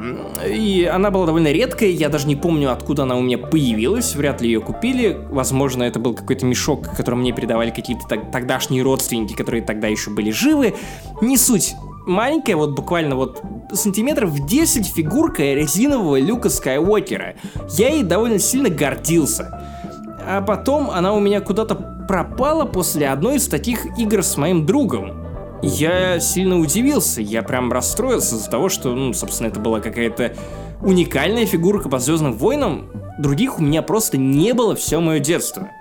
И в какой-то момент, наверное, месяца через два или три, я пришел к этому самому другу, с которым я играл, параллельно смотрел Гарри Поттера, то есть мы совмещали два занятия, и увидел у него ровно эту самую фигурку. И у меня, знаешь, вот если бы я, конечно, сейчас оказался в этой ситуации, у меня бы как в L.A. Noir высветилось меню. То есть я выслушал бы показания этого друга, который начал мне заливать о том, уже на тот момент не друга. То есть это была черта, которую он пере- пересек. Он ушел на темную сторону, я остался на светлой. Эм, В итоге, короче, я просто начал его допрашивать на тему того, что, чувак, да, у тебя просто оказалась внезапно такая же фигурка Люка Скайуокера. А ну-ка, а ну-ка взгляни мне в глаза, а ну-ка. Я слышу дрожь в твоих голосовых связках, это неправда, я уверен, что на самом деле ты просто спи эту фигурку у меня. Само собой, он отбрехался, я не смог это доказать и ушел ни с чем, но с тех пор. Влад Баландин, если ты это слушаешь спустя кучу времени, конечно, нет, знаешь, что я до сих пор, сука, тлеет во мне эта обида за фигурку Люка Скайуокера. Блин, какая, какая грустная история. Это пи***ц грустно, а еще четвертый эпизод это спустя определенное время, это эпизод, в котором стало понятно, что Джордж Лукас сошел с ума. Ну, в плохом смысле. Подожди. Ну, то есть, э, когда он снимал этот фильм, он был человеком, который творит историю.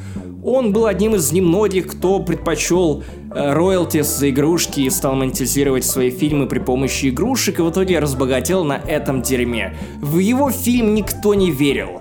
Кроме там каких-то самых именитых режиссеров, но остальные твердили ему, что блять, у тебя двухметровая собака в кадре, ты ебанат, что ты делаешь? Ты позвал Харрисона Форда из American Graffiti. Хотя ладно, American Graffiti все любили.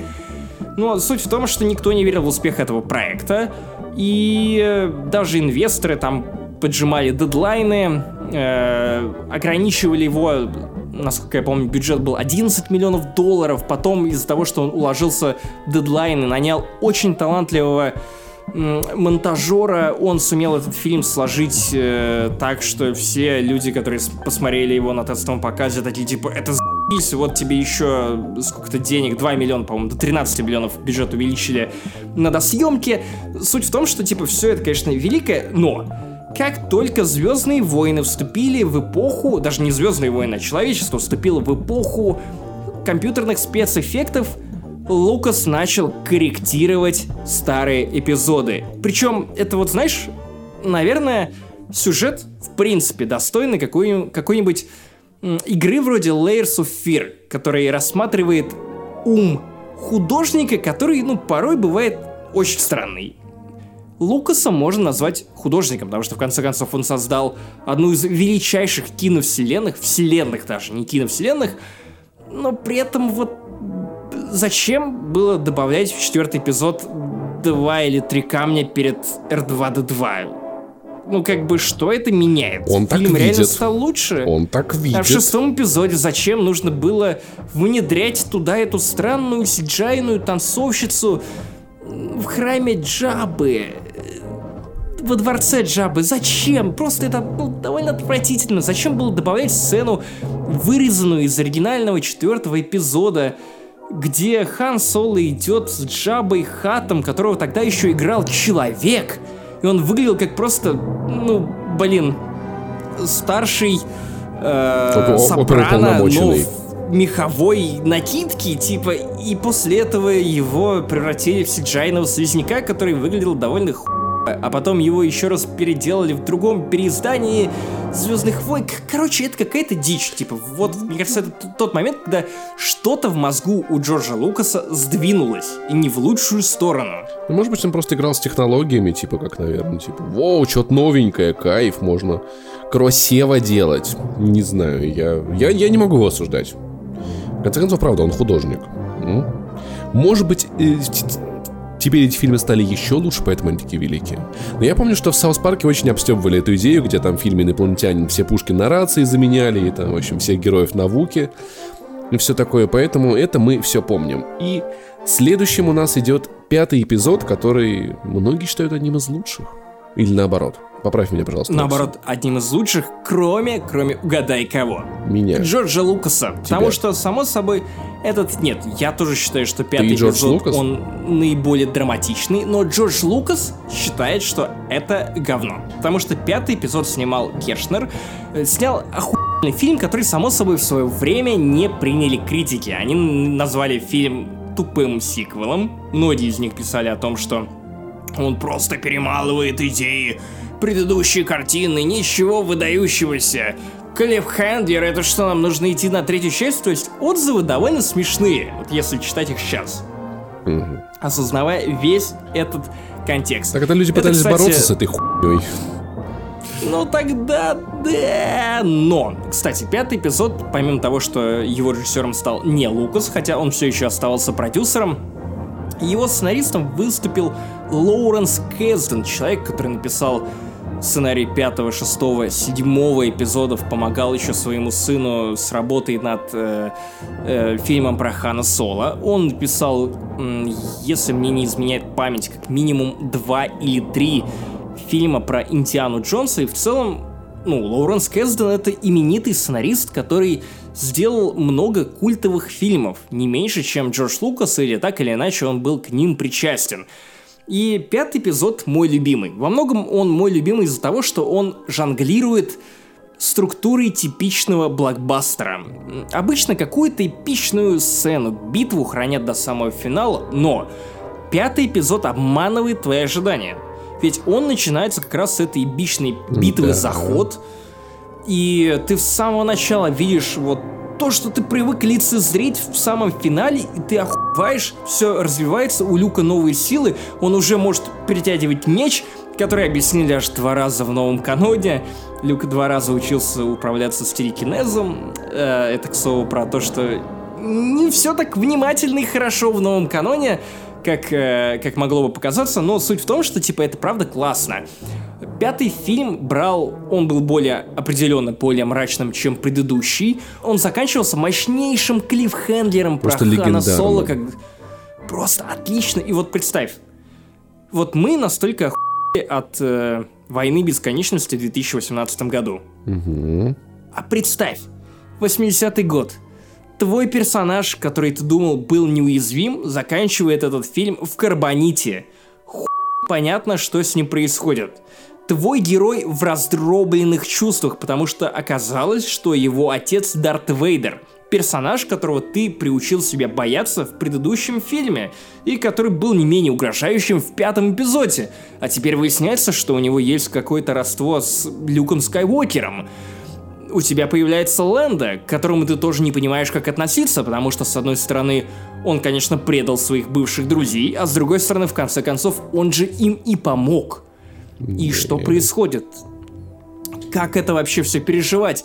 В общем, переизбыток чувств, уникальные экшн-сцены, великолепные спецэффекты, классный сценарий, еще более глубокое раскрытие персонажа навеки сделало пятым, пятый эпизод моим любимым. Я, безусловно... У меня, на самом деле, время от времени колеблется вот... Не знаю, я не могу определиться, что у меня более любимый, четвертый или пятый эпизод. Пятый, наверное, чаще берет верх при пересмо... перепросмотрах, но в целом они... Это оба Эм, это два фильма, которые я, ну, люблю. Может быть, одинаково, может быть, какой-то из них чуть больше, но, опять же, у меня лично, внутри меня нет какой-то эм, меры...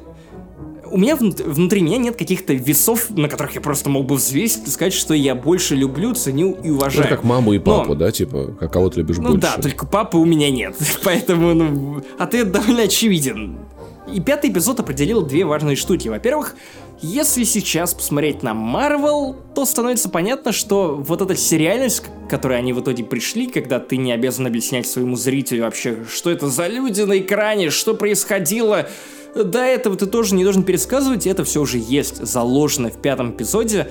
Это довольно круто и прогрессивно, и сейчас это до сих пор используется в кинематографе, за что отдельный респект, потому что, ну, фильмы могут быть и вот такими. А еще у пятого эпизода образовалась определенная проблема, а именно «Звездные войны» пишутся на ходу что оригинальная трилогия писалась на ходу, без какого-то большого плана, что сверхновая трилогия абсолютно то же самое. По ней это разные заметно, взгляды, да. разные подходы. Например, вот никто не ожидал, что отец э, Люка это Дарт Вейдер. Изначально это был совершенно другой персонаж, и изначально даже сцена это была снята иначе, сильно иначе. И, э, ну, это выяснилось все в последний момент. Еще... Лукас все переделал. А еще Люка... Отсюда и поцелуй да. с Лю... Люка и Леи, которые настолько стрёмные. Теперь-то которые должны были быть вроде как типа вместе, а потом оказалось, что они брат и сестра внезапно для всей. Да, потому что в шестом эпизоде Лукас придумал, что на самом деле они брат и сестра, потому что даже в пятом эпизоде это не предполагалось. Мне кажется, все... Отсюда засос. Мне кажется, да. все, все, у кого есть брат и сестра, понимают, понимают это чувство. И шестой эпизод Звездных войн. Максим Иванов, что ты думаешь про эвоков? 83-й год. Как сейчас помню, нет, вообще ни разу. Я родился в 94-м. Я в 91-м, мы ни хрена давай, этого не помним. Давай начнем издалека. А именно с сериала «Как я встретил вашу маму», персонаж которого по имени Барни Стинсон, мать его, вывела одну и очень интересную теорию. Во-первых, он а обожает Звездные войны. Он обожает Звездные войны, это важно сказать. И даже у него есть костюм штурмовика, который стоит да. у него дома. Но теория Барни Стинсона звучит как прямая эвоков. Если женщина любит эвоков, то значит она достаточно молода. А если она их ненавидит, то значит она родилась до 83 -го года. Или ей уже сильно больше 30. И по меркам Барни, если женщине больше 30, то это уже и не добыча. Но о сомнительных жизненных ориентирах Барни мы поговорим как-нибудь в следующий раз. Тем не менее, я должен сказать, что Барни все Давай по новой. Твоя теория не работает. Дети, которые смотрели на эвоков, не все их полюбили, потому что я, например, эвоков увидел тоже, будучи в детском агрегатном состоянии, но мне кажется, что это Звери, они меня так бесили. Барни обосновывал свою теорию тем, что девушек молоденьких, которые увидели это в юном возрасте, впечатляло то, что эвоки похожи на медвежат, они милые. Лично меня отторгает знание того, что благодаря книге Aftermath, трилогии Aftermath э, Чака Вендига, мы знаем, что, во-первых, эти е... медведи жрут людей. И но они же, подожди, но они же ж, только тех, которые умерли, ели, насколько я понимаю. Ну, как бы они готовили персонажи, пытались приготовить Это на костре персонажи новой трилогии. Ну, тогда ладно, окей, тогда... Тогда, тогда другое дело. Тогда мы осуждаем эвоков. Это вот такое, вот такое поведение. Если нас слушают какие-то эвоки, пошли в хуй. Сука, блядь, бесите, ебать. Все, ты видел, видел, как я эвоков задесил? Ты оценил? Да, молодец. Главное, чтобы тебя сейчас не сожрали. Кстати, в книге Last Shot появляется эвок-программист. Э, То есть э, любой может стать айтишником, даже эвок. Нормально. И э, и получать большую зарплату, переехать в Европу. Кайф, ну кайф, ну кайф. Ну. Ты тоже можешь, пацан, да, не грусти. Все у тебя получится. Да я уже, Паша. Я и так зритель, но не, я это зрителям, я это, я, а может быть, а может быть себе скорее даже, я не знаю. Вот, но тем, тем не менее, тем не менее, шестой эпизод вроде как классный, да? Нет. В смысле? Внезапно нет. Ну, в том смысле, что для меня шестой эпизод наименее ну, наиболее слабый из всей трилогии Звездных войн, оригинальной трилогии Звездных войн, потому что он довольно скучный, в нем мало что происходит. В нем появляются эвоки, которые лично меня раздражают, и понятно, с какой целью Лукас их вводил. Если вы думаете, что порги в восьмом эпизоде такие милые, чтобы вы и дети покупали игрушки, то нет. Эвоки. Все началось с эвоков, которые были сделаны специально милыми, чтобы Лукас мог еще больше бабла заработать на игрушках, которые, с которых он получал гораздо больше бабла. Но дело даже не в этом. Дело в том, что именно с шестого эпизода началась тяга к Рихашу. Главные герои снова взрывают Звезду Смерти. Вторую Звезду Смерти. Зачем это было нужно Лукасу? Почему он не смог придумать какого-то другого хода, если он все еще оставался продюсером Звездных войн и курировал в целом всю трилогию от и до? Это было как-то странно. При этом, конечно, я не могу ненавидеть шестой эпизод, потому что, ну, финал потрясающий. Арка Энакина Скайуокера великолепная. То, что в конце он получает определенное прощение, то, что Люк в итоге оказывается ну, максимально оптимистичным человеком, который наивный, но при этом за этой наивностью кроются его оде- одеялы, идеалы. Вот, и все равно, я, я, я люблю этот финал, я люблю эту сцену на второй звезде смерти, я люблю его схватку с Дартом Вейдером, я люблю то, что Люк пытается перетащить Вейдер на светлую сторону, и он не подвергается уговорам Палпатина, который выглядит очень угрожающе в этом финале. Мне нравится особенно сцена с э, Дартом Вейдером без маски, когда он наконец-то решается взглянуть и посмотреть на своего сына собственными глазами, а не через вот этот вот андроидный ебаник, который он получил же опять благодаря деяниям Палпатина во многом, ну и, и во многом благодаря э, Оби-Вану Кеноби. Короче, шестой эпизод это прям смешные чувства. Я и я на самом деле не люблю даже и начало э, шестого эпизода, когда они проникают в дворец Джабы, потому что план Энакина Скайуокера не имеет блядь, никакого смысла. На Ютубе довольно много, ну, видео, где пытаются разобраться в том, чего блядь, планировал добиться Люк Скайуокер, посылая к Джабе дроидов, потом приходя сам, внедряя к нему охрану. Какая в этом логика, с учетом того, что он все равно попал в эту яму с ранкором. К шестому эпизоду много претензий, у него много проблем, тем не менее, это достойное завершение финала оригинальной трилогии, но, мне кажется, менее достойное, чем могло бы быть, если бы Лукас постарался чуть сильнее. Вступление шес- шестого эпизода породило прекрасную сцену в моих любимых Звездных войнах Гриффинов, где они стоят и, Твою мать. и минуты три э, пи- э, план на героя, он смотрит в бок, кивает.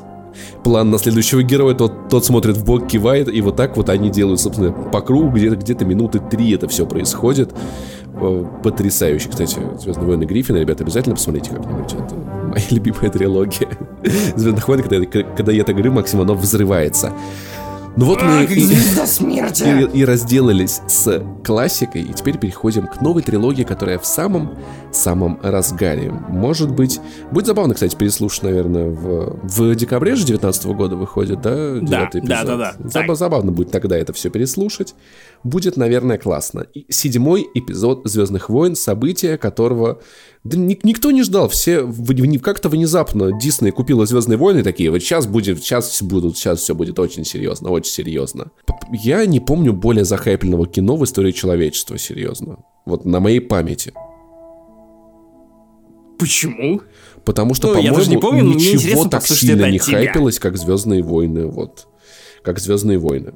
То есть, как бы там войну бесконечности не по- по-моему, столько ажиотажа. Ну, то есть было ощущение, как будто Звездные войны окружают тебя, ну вот я уже упоминал в этом подкасте, как будто Звездные войны везде, куда бы ты ни пошел. Чем бы ты ни занимался, тебя преследуют Звездные войны со всех сторон. А еще потому что, сука, интересно, потому что ничего не понятно. Знаешь, когда вот, вот, вот, вот когда все понятно с фильмом, это уже не так интересно. Тут же, что там будет. Как, например, с Ханом Соло. Ну, типа, да, я не был в курсе, что будут за герои. Я там, типа, ну, какой трейлер непонятный, какая-то там бомжих где-то подвешенная какая-то скалолазана, что ли, непонятно лезет куда-то, что-то там. Ты, ты, ты тысячелетний пес вот этот вот летает. Было максимально интересно. я Сокол, помню... блядь! э, Сокола, Сука, да, обосок. Ну там пес, нет? Мне казалось, Как пес. хуёвый обзорщик с Ютуба. Зорчик с Ютуба, ты тысячелетний пес. Кстати, отличный ник возьму Дядя Мопс. такой, если возьму. Уважаю его. Ну, возьмусь э, заниматься э, каналом на Ютубе. Я помню, что... Если ты, наз- на- если ты так назовешься, то тебе нужно будет об- обжечь лицо, чтобы быть как пес из Игры Престолов. Я, я, я использую спецэффекты. Я помню, что э, когда вышли Звездные войны, я поставил себе разрешение для браузера, которое блокировало новости про Звездные войны, если находил их на странице. Это специальный был такой. У контакта, по-моему, был специальный режим, чтобы скрывать спойлеры по Звездным войнам. Да, ну, то есть, ну, да, серьезно, да, был да, максимальный да, да, ажиотаж везде. Мандарины по Звездным войнам, все было. Я помню, как это был четверг, и я такой, ну, я решил сходить на выходных, но проснувшись утром в четверг, я понял, что я не могу нормально пользоваться интернетом, и чтобы вернуть мне власть над интернетом, я собрался и поехал в э, мега белую дачу смотреть там Звездные войны. И это, знаешь... Я думаю... Окей, И, договори. и самое удивительное, что я, вернувшись домой, я такой открыл интернет и такой, ой, как хорошо, боже мой, как кайф, ну как отпустило прям. Я почувствовал себя свободным человеком. Свободным и независимым. Это бы это было охуенно. Короче, я думаю, что стоит начать чуть издалека, потому что седьмой эпизод Звездных войн имеет для подкаста «Не занесли» особое значение. Ты можешь, конечно, об этом не догадываться, Паша, но в целом это именно так. Потому что как только мы с тобой познакомились, мы, по-моему, чуть ли не с первой же нашей встречи начали обсуждать возможность некого подкаста. Мы с тобой умудрились запи***ться нормально даже в Бургер Кинге. За танкобургерами с За картошкой. танкобургерами, да, с картошкой тогда еще. И такие, может быть, попробуем подкаст? О, ты тоже слушал адовую кухню? Да, и я тоже слушал адовую кухню. Попробуем, как, э, Как- ну, как- примерно... В, как, я- в как я, я встретил вашу маму, нам нужно сделать подкаст. Да, мы Нам сделаем нужно подкаст. сделать подкаст. Назовем его как? Э, Головоломка. Почему головоломка? В этом и головоломка. Суть э, в том, что мы так и не сели писать подкаст до момента, пока я не съездил в Анахайм. И у этого тоже есть отдельная история, потому что Анахайму посвящен весь пилотный эпизод подкаста «Не занесли». Он целиком про мою поездку, но это был именно тот катализатор, который запустил на тогда еще еженедельную основу в подкаст «Не занесли». Мы Да, реально часто прикиньте, выходили, да. Были было времена, время, когда мы да. реально выходили каждую неделю. Вот это просто трилогия как приквелов, можно сказать. До войн клонов еще. С вами пилотный выпуск подкаста «Не занесли». 50% бородатый на 100% пи***атый. Да, это про нас. Э, И для вас сегодня вещают любитель пони, бета-версия Ивана Урганта, Феечка Винкс, Паша Пивоваров. А также редактор Канобу, скромный Баян, Эпигон и агент Смит в одном лице Максим Иванов. Вы можете знать на нас на каналбу под никами Паша Пи и I Love Saint Jimmy. Но суть вот в чем. Я съездил на, в Калифорнию, в Анахайм, на Star Wars Celebration 2015. Тогда еще даже не показывали никакого трейлера по Звездным войнам. Седьмой эпизод именно. Мы даже не знали, чего от него ожидать. И я, я ехал туда без какого-либо хайпа по Star Wars. Ну, то есть, я примерно понимал, про что это. Я давным-давно не пересматривал оригинальную трилогию, трилогию приквелов. Я не читал никаких книг, ни старого канона, ни нового канона. И в целом мне было немного поднасрать. Да, это странно звучит, что Максиму Иванову Я сам удивлен сейчас. поднасрать на Звездные войны, но в целом я был, ну, как бы, мне было интересно все это посмотреть, но еще интереснее мне было побывать в Америке, посмотреть, как там пиндосы-то живут. С их госдолгом-то, бедные. И, и вот именно бедные, долг размером со звезду смерти. Потому что они все деньги потратили именно на это. План Палпатина провалился, никакой э, заботы об экономике. И вот это, конечно, было абсолютной дичью, потому что как только я оказался в месте, где где-то рядом бродит Джей Джей Абрамс, который снимал седьмой эпизод, он покупал тогда стоящим в очереди э, фанатам Star Wars пиццу, просто пиццу всем. Когда показывали этот первый трейлер, полноценный трейлер, даже не вот тот корот, коротенький тизер, которым затравливали за полгода до этого, а именно полноценный трейлер.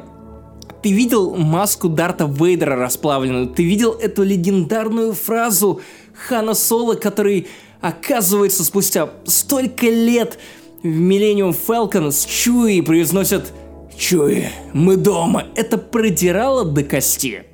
Несмотря на то, что, очевидно, в тот момент я был не слишком готов ко всему контексту, который резко оглушил меня просто вот в одночасье, хотя я старался, я тогда с Георгом Акопяном делил этот номер, если вы понимаете, о чем я. Я параллельно с iPad пересматривал оригинальную трилогию, и, короче, я прям был смыт этой мощью, потому что люди вокруг меня, которые друг друга не знали, начинали обниматься, у них выступали на глазах слезы, и такого мощного единения я не чувствовал, наверное, с тех пор, ну, ни разу. Просто потому, что ты поддаешься этой эмоции, эмоции этой толпы, ты смотришь, как люди вокруг реагируют, для которых это целая жизнь, целая вселенная. И я как-то пи***ц проникся этим дерьмом. Я пошел и купил на этой ярмарке две книги нового канона, как раз э, Lords of the Sith и Heir to the Jedi.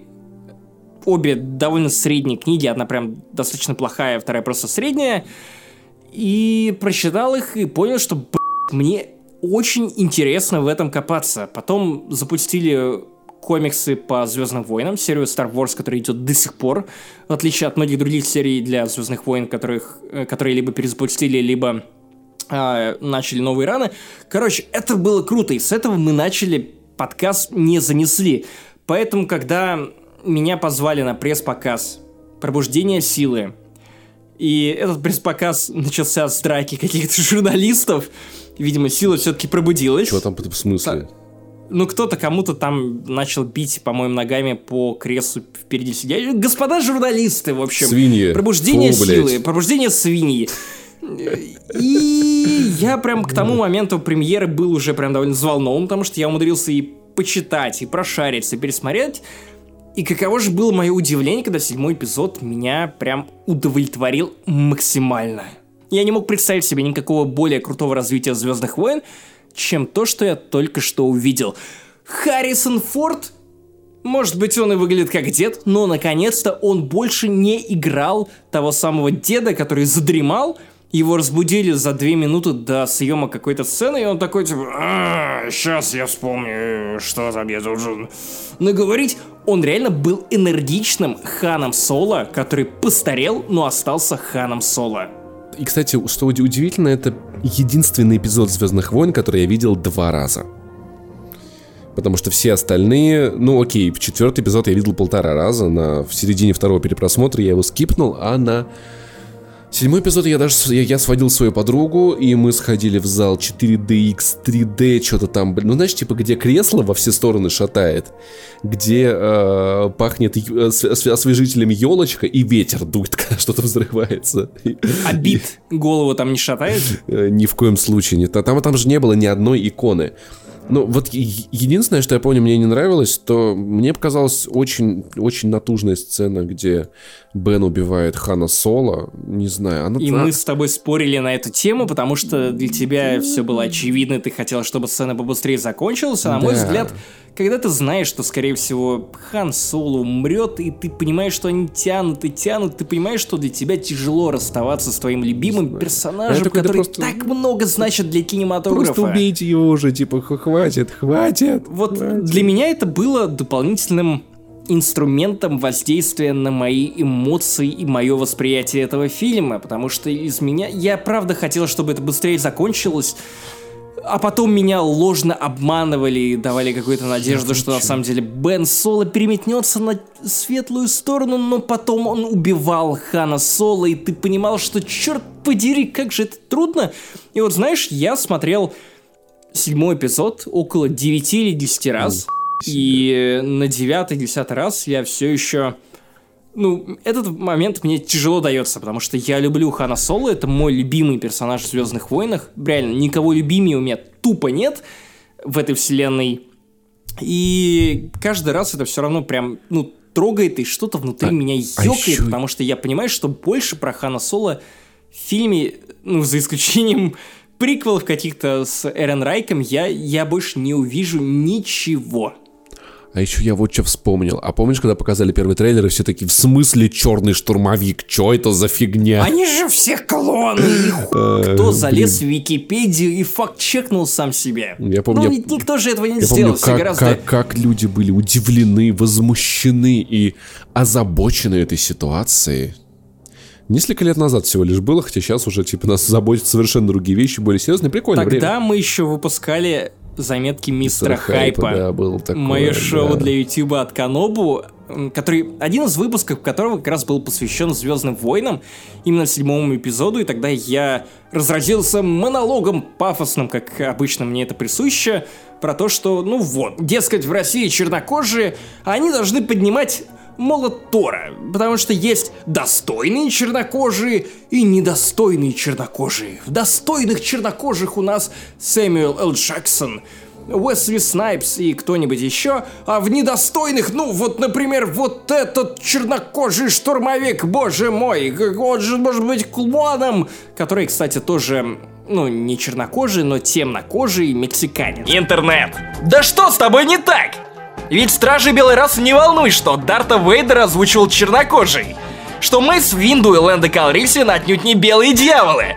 Что в конце концов было бы странно обращать внимание на цвет кожи, живя в одной вселенной с гигантскими слизнями, четырехрукими монстрами и существами, у которых черепа растут наружу.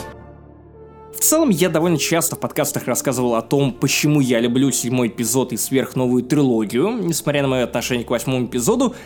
Мне она нравится тем... Я, я, погодите, я знаю, что многим тяжеловато приклеивать сверхновую трилогию к оригинальной трилогии, к трилогии приквелов, но тем не менее, почему я считаю это очень легитимным, живым продолжением? И почему оно мне нравится?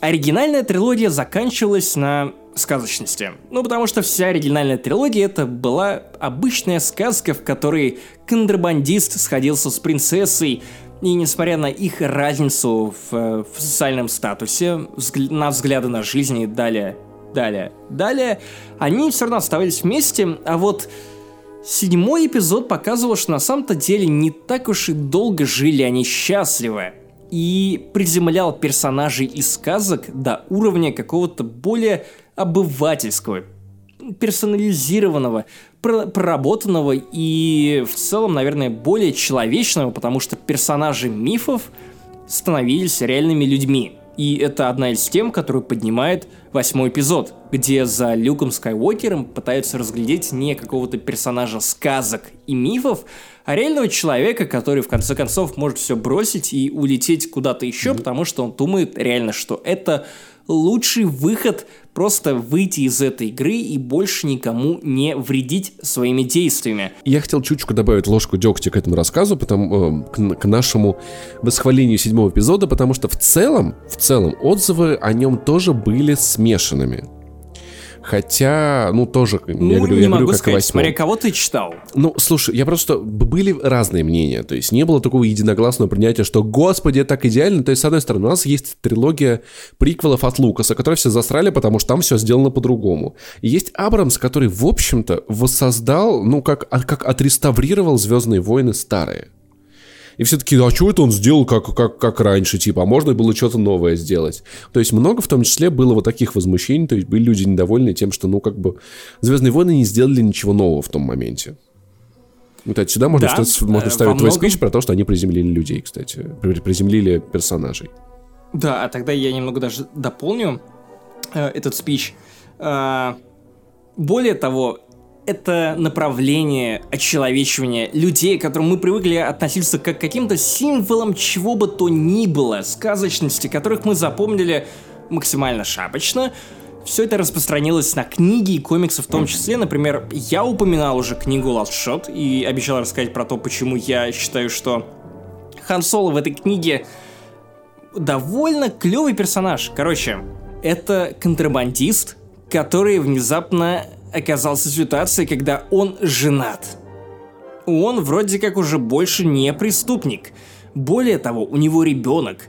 И кроме того, он пытается примерять на себя роль отца. И его это жутко пугает. Ну, то есть он прекрасно понимает, как отстреливаться из бластера от людей, которые угрожают его жизни. Он понимает, как водить корабль, как спасать принцесс, в конце концов, с каких-то имперских кораблей, стар-дестройеров, но он абсолютно растерян, когда дело доходит до каких-то человеческих отношений, до осознания того, что каким отцом он будет Бену Соло. Сможет ли он выполнить свою миссию? И это замечательно описывается в книге Last Shot. Я не, уверен, что ее перевели на русский. По-моему, не перевели и вроде как даже не анонсировала Азбука ничего в ближайшее время. Тем не менее, если у вас есть возможность купить эту книгу либо в бумажном варианте, либо послушать аудиокнигу, то непременно сделайте это, потому что у нее неплохой сюжет. Там еще появляется Лэнда, там одновременно две сюжетных линии на прошлое и будущее, они связаны. Там появляется Драйдесса L3, которую некоторые любят, некоторые обожают. Не суть. И вот эта тяга к очеловечиванию и а, приземлению героев, она прослеживается во всех книгах нового канона, во всех фильмах, и мне кажется, что это здорово, потому что вот такие вот у нас Звездные войны нового поколения. Ну а теперь мы переходим к восьмому эпизоду, который вышел в 2017 году, и я тут, пожалуй, передам слово Паше, потому что что-то у меня опять начало свербить в заду. Слушай, ну эпизод, перевернувший всю игру, эпизод отчасти обвиненный фанатами в том, что наплевал на то прошлое, но я много раз говорил, просто напомню, у меня есть ощущение, будто суп суперновая трилогия пишется как письмо маме дяди Федора из Простоквашино, когда что-то написал дядя Федор, убежал, Ну, то есть как прибежал оригинальная пес. трилогия. Слушай, ну там же, ну, подожди, мне казалось, Лукас писал, ну как бы, курировал, по крайней мере, как-то общее видение этой трилогии. Он придумывал все на ходу, у него не было общего видения. Ну да, окей. Он просто ори- корректировал это оригинальная под то, как ему трилогия. нравится. Просто забавно, что некоторые вещи, которые вел из первого фильма Абрамс, они никуда не приводят. Во втором фильме просто сливаются, какие-то супер переписываются. Но мне понравилось, во-первых, то, что после выхода из пресс-показа Максим Иванов написал, что это худшее, что он видел в своей жизни, что если бы на его глазах э, бомж ел собаку, это было бы лучше, чем этот ебучий эпизод. И, в общем... Интересно, что я такого не писал. Ты такого не писал. Но я тебе писал, это- что я бы, я бы не хотел, чтобы Райан Джонсон снимал новые Звездные войны. и В что общем, вообще его не стоит подпускать к Звездным Короче, войнам. Максим разверся так настолько критичными и твитами капслоком, строча в твиттер твит за твитом, что я такой, я должен посмотреть этот фильм. Наверняка мне это понравится.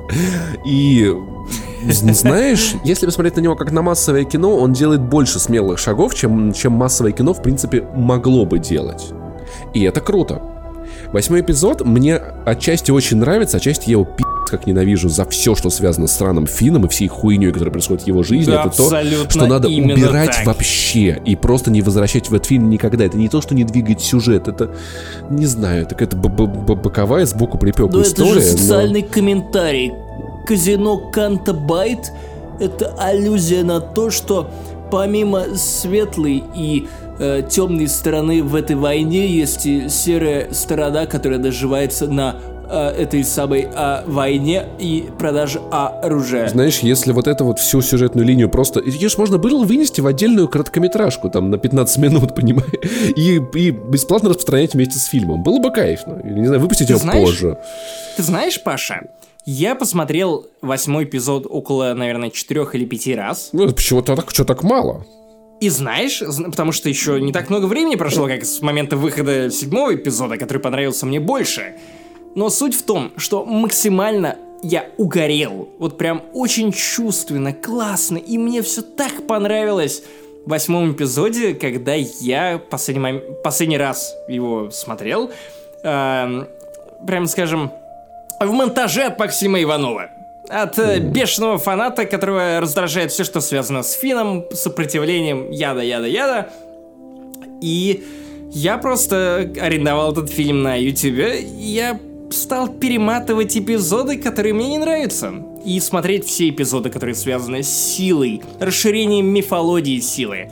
Когда Бен Соло и Рэй Блин. связываются и э, Как я обожаю- скайп-колят Как я друг обожаю, друга. как я обожаю этот мем с этим, с Кайло Реном по пояс голым, очень странным, О, очень странной Бен Своллоу, тела. отличный мем. Как я обожаю сцены с Люком Скайуокером, с Йодой. Это настолько проникновенно.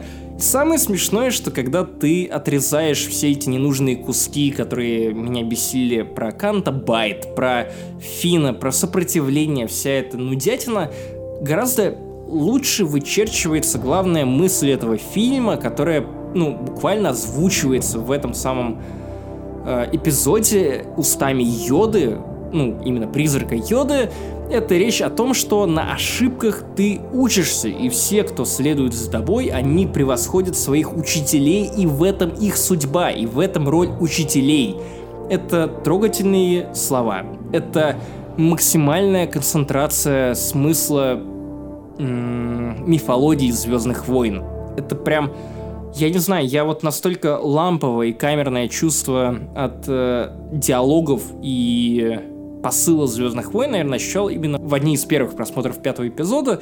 Вот восьмой эпизод у меня зажигает такие чувства. Сцены с Йодой прекрасные, сцены с Силой прекрасные. У меня нет никаких проблем с этим скайп-колом. Наоборот, эм, я рад, что Райан Джонсон расширил эту мифологию. Но проблема в том, что вот, несмотря на эти теплые чувства, есть в фильме много ху... Вроде летающей Леи. Ёбаный в рот, Мэри Поппинс прилетела, вернулась. Ну, просто Какая они же показали. это блядская дичь. Что она тоже чувствительна к силе. Ну, это и Понял. так было более-менее известно. Это это можно это было было сделать известно? изящнее. Это можно было бы сделать так, чтобы когда ты приходишь в кинотеатр, весь зал не начинал смеяться над тем, что она летит как Супермен. Если над сценой, над которой не должны смеяться, начинают смеяться, Ладно, то, окей, ну, согласен, видимо, да. как-то что-то они не просчитали. И в итоге сцена приобретает совершенно другой оттенок. Это насмехательство. Как я люблю в конце, когда вот эта вот барышня разворачивает корабль и такая...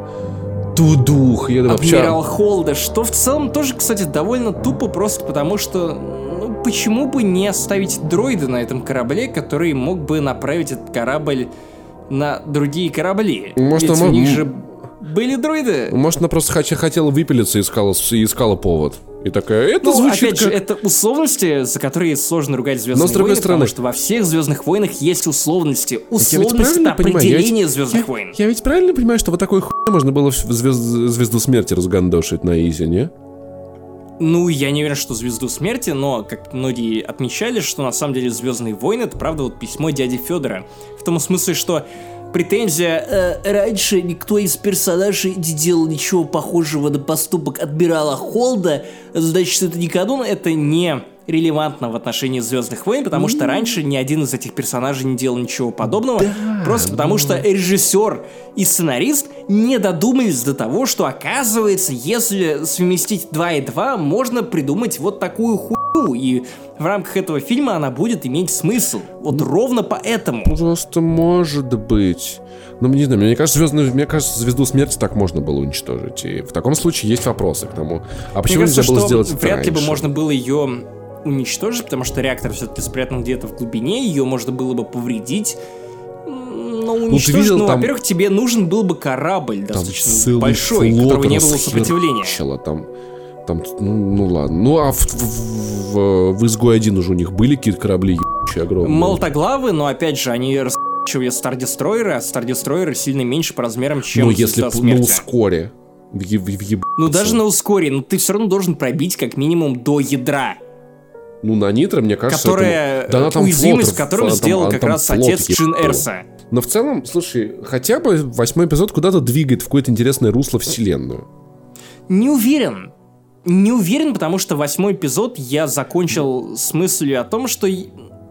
А куда дальше? Если седьмой эпизод оставлял кучу мистери-боксов, которые привык оставлять за собой Джей Абрамс.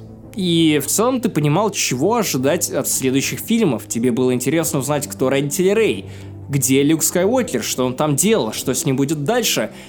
От восьмого эпизода есть ощущение, как от финала целой трилогии. То есть, в целом, все Ну, вопросы, понимаю, которые да. тебя могли заинтересовать, они оказались закрыты. Это как раз из-за эффекта письма дяди Федора, потому что Райан Джонсон закрыл абсолютно все вопросы, которые в целом его еб... А если эти вопросы его не ебали, то он просто убивал Сноука. Все-таки И, меня э, это прикололо. Это было внезапно, это было очень... Это, многих, это слушай, не так, как делают это в блокбастерах. довольно многих. Это то- точно так же, как и многих при- эм, критиков прикололо то, что оказывается родители Рэй это никто. И, ну, довольно мемной фразой среди поклонников Red Letter Media и Half and Back стало то, что, ну, обманывает ожидания Райан Джонсон. На самом деле проблема с обманутыми ожиданиями Райана Джонсона в том, что во многом он обманывал ожидания ради обмана ожиданий. И на месте этих обманутых ожиданий он не строил ничего нового, выдающегося, или он, в принципе, не укладывал нигде грунт. Он просто выжигал землю и шел дальше. Окей, у нас был персонаж Сноука. Наверное, с ним произойдет что-то интересное. Нет, его просто убьют. Окей, у нас была загадка с родителями Рэй. Что с ними будет? Ничего, они никто, они не играют роль для сюжета. В целом, как раз именно точка сюжета с родителями Рэй у меня не вызывает никаких вопросов, потому что для Рэй это становится важной важным поворотом, важной мыслью, которую она извлекает из восьмого эпизода, но смерть Сноука я не уверен. Выбрасывание меча Люком Скайуокером я не уверен. И вот таких я не уверен довольно много в восьмом Но эпизоде, у- с но которыми я до сих пор не согласен. Умер ли Сноук? Вот в чем вопрос. Его располовинило. Я думаю, да. Это могла быть проекция, понимаешь? типа, Да нет, это не могло быть проекцией, потому что там было его тело. Да, это, но это было астральное тело, созданное силой. Come on, они даже не воскресили Хана Соло. Звездные войны не настолько плохие. Ну, ха -ха Хан Соло обсос, как бы, а сп- а, Сноук А, уважаемый, что? Сноук уважаемый а ну-ка, молодой человек. сейчас я в тебя выстрелю своим cumshot ом Ну, я, первым. я видел его фильм Соло, типа, я что-то не уверен, что он прикольный пацан. Так, а ну-ка извинись. Извините, пожалуйста, Хан Соло, я считаю, что Сноук круче, чем ты. Не знаю, мне кажется, он вернется. Мне кажется, что он вернется, но, может быть, я ошибаюсь. Но, знаешь, вот единственный интерес, который у меня остается к девятому эпизоду, это типа, ну и что дальше? Давайте, окей, что дальше? Интересно. Не знаю, просто бана- вот ба- банальный интерес, не основанный ни на каких сюжетных завязках. Ну, хотя, хотя, хотя- знаешь, с другой стороны, мне это напоминает немножечко в целом концепция но- новой вселенной еще э, вот эту вот Gears of лень. Знаешь, типа, у нас будет новая трилогия Gears of War, кто у нас будет враги, а помните, у нас были локусты? Да, ну давайте ну, будут вообще-то, локусты. вообще-то четвертые Gears of War выходили уже после того, как уже на экранах появился седьмой эпизод. Да, но я просто Если потому ты что, типа, внимательно читал рецензии на Gears of War 4, то ты видел, что в каждый второй все это сравнивали софт-ребутом, который произошел Да. в седьмом Я эпизоде. вот этого не помню, но я провел То же самое, сейчас реконструкция сюжета. Ну да, да, да, да. И то, что, ох, так, нам нужны злодеи, а давайте соберем такой кучу людей, которые будут в форме и будут хотеть всех поработить. Как в, как в тех фильмах. Да-да-да, как вот уже было, нормально, нам, нам нравится, давайте так и оставим. Э, Ну, что, будет сейчас, типа, новый какой-то супер-пупер, блядь, орден, типа, с этим Адамом, Адамом Драйвером. А Рэй такая, я вас всех Рыцари победю. Рен. Да, а Рэй такая, я вас победю, а они такие, нет, не победишь, она, я вас победила. И они такие, бля, ну вот, хуй вышло. Э, спа- прос- простите, кому заспойлерил девятый эпизод.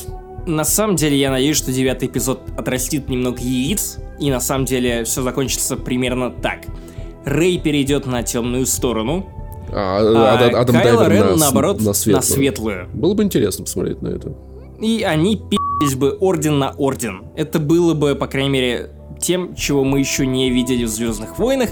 Возможно, это было бы чем-то, что напоминало пи***вку из э, второго эпизода на Джанозисе. Как же сумеречный джедай? Что он сделает с этой ситуацией? Как ты думаешь, Максим Иванов? Нет, ладно, хорошо, я не Какой, хочу, блядь, я не хочу в это лезть. Ты сейчас, ты сейчас начнешь все... Нач... Ну, есть Нет, теория... погоди, какой сумеречный джедай? Есть теория Что? про то, про, про- про то, что есть какие-то джедаи, которые как бы совмещают в себе и светлую, и темную Ты сторону. про Я, серых джедаев. я тебе потом расскажу, короче. Это как серый... Серым джедаем, по идее, был Квайго Джин и Во-во, это он, да-да-да. Квинлан Вос, но в новом каноне Квинлан Вос, ну, как бы, да, он был из-за Хуй своей возлюбленной Ассанж Вен- Вендрес. Как ты Ладно, не буду спойлерить тебе темного столько- ученика. Откуда у тебя столько имен в голове, Максим Иванов? Это пиздец. Они просто... Это, это не только имена, это голоса, хорош. которые у меня в голове Ты шепчут Ты всякое просто разное. на ходу придумываешь. Квайвлон в Шон и Ламптанта. Нет, нет. С планеты Пумпиду, короче. Ты они перепутал вот... Квайгон Джина и Квинлана Воса. Квинлан Вос, между прочим, появлялся даже в первом эпизоде. Помнишь, Скви- на Татуине, когда они проходили мимо этих э, эм, прилавков, э, откуда спил какую-то ху Джаджа Бинкс, там за столиком сидел мужик с желтой полоской на носу, это Квинлан Вос. А еще, кстати, во время э, подрейсинга ты обращал внимание на э, стадион, то на стадионе этом была Аура Синг. Это та самая А наемница, я я которую я убил Петр Сальников из Хана Соло. А я думаю, кто это была все это время? А это она была, да? Блин. Она, она, и Джаба Я Хат, наверняка его даже не помнишь. Если поз- не поздоровался, было так неловко, если честно. Она так смотрела на меня, типа узнала. Ну, я так мимо прошел, очень непонятно. Очень, очень непонятно получилось. Так, Неловко погоди, вышло. что, что-то мне стало подсказывать, что прямо сейчас, Паша, ты не на полном серьезе обсуждаешь Звездные войны, а включил сарказм. Это прям как-то абсолютно неприемлемо. Я? По-твоему, поясничаю? Нет, теперь я понимаю, что ты серьезен. Как никогда. Вот, короче, ребят, мы ждем девятый эпизод Звездных войн, потому что Звездные войны лучшее кино в истории человечества, кроме Рог Ван. Он, не- он не считается за кино. Он я не считается за это. кино. М, Не в смысле распечатаю и оберну вокруг залупы, а в смысле... В смысле, э, пущу по кругу... Ладно, вы поняли. Вот. э, Будет интересно, я надеюсь, там будет такая хуйня, в которой Иванов сгорит еще сильнее, я буду его до до конца его Это дней этой Джей Джей. Абрамс. Вряд Ну ли ладно, я погорю он- от Джей Джей Абрамса. Джей Джей Абрамс делает очередной, короче, бездушную хуй, блядь, с фантазией. Ну, ну флееров нам Возможно. побольше. И Который меня устроит, который я пересмотрю 9 раз, как седьмой эпизод. Максимально удобное кино будет, знаешь, удобное. Я, я думаю, что нет. Я думаю, что Восьмой после эпизод. Хана Соло и Изгоя 1 они закончили с фильмами, которые не вызывают эмоций, не делают ничего важного, сложного и, э, ну, в принципе, которые даже лень обсуждать. Не, восьмой эпизод, правда, был слишком смелым для блокбастера, и я это уважаю. Я это, я это уважаю. Я тоже. Я тоже постфактум после... спустя год после видео, которое я выпускал про то, что это суперзвездные войны, и год спустя я принесу свечу на могилу звездных войн. Геморроидальную, очевидно, на которую я сам же и сяду. Короче, такой вот выпуск... эм, В общем, таким вот получился выпуск, э, четвертый эпизод вспоминашек про Звездные войны. И мне кажется, это было довольно продуктивно, потому что мы Достойно. вспомнили одновременно и истории из нашего детства, и историю нашего знакомства, и историю даже этого подкаста, так, которая так или иначе оказалась связана со Звездными войнами, которые проникли гораздо глубже, чем, возможно, мы или Я вы узнал, что могли Иванов не предположить. так давно хайпит Звездные войны. Я был, я был удивлен. Да я тебе кучу времени об этом говорил. Да ну, типа, Что ну, все начало, моя болезнь начала прогрессировать с 2015-го. оно как-то, знаешь, оно как-то у меня в сознании было это ощущение, как будто, типа, ты, ты всегда так хайпил Звездные войны, не знаю. Даже если ты переслушаешь э, пилотный выпуск, я, кстати, надеюсь, что где-нибудь во время обсуждения пилотного выпуска ты там какую-нибудь ностальгическую фразу или ностальгический кусок, который мы записывали еще на пердежные микрофоны. Один пердежный микрофон у тебя дома в Кузьминках, Не, не, подожди, тогда первый еще. выпуск был на, на две петли, это было... Микрофон появился второго выпуска. А, Две да, петли точно, были плохим точно. решением. Да, но там 5700 прослушиваний. Нормально. В общем, пацаны, вы красавчик, красавчик, что подписались на Patreon. Девчата, вы красавчик, что подписались на Patreon. Всех дико уважаем, любим, ценим. У нас есть планы на следующие вспоминашки, даже, может быть, на несколько выпусков. Вернемся, вернуться к игровым. Есть пара идей обсудить игры студий, ну так же, как мы сделали с Rockstar, в общем. Да, не столько серий, сколько прям студий важных. Поэтому оста- оставайтесь stay tuned, как говорится. И да пребудет с вами Сиба. Ну, собака такая. Я просто так это сказал, это не отсылка к Звездным войнам, поэтому пока. С вами были Максим Иванов, I love Sam... I- Да хорош, они все Окей, знают. Они вы знают, где знаете тебя всё найти. А Паш Пивоваров, вы все знаете, вы молодцы. Гуглите, носите шапку, слушайте маму. И Вот. подкаст не занесли. Пока. Ну, это было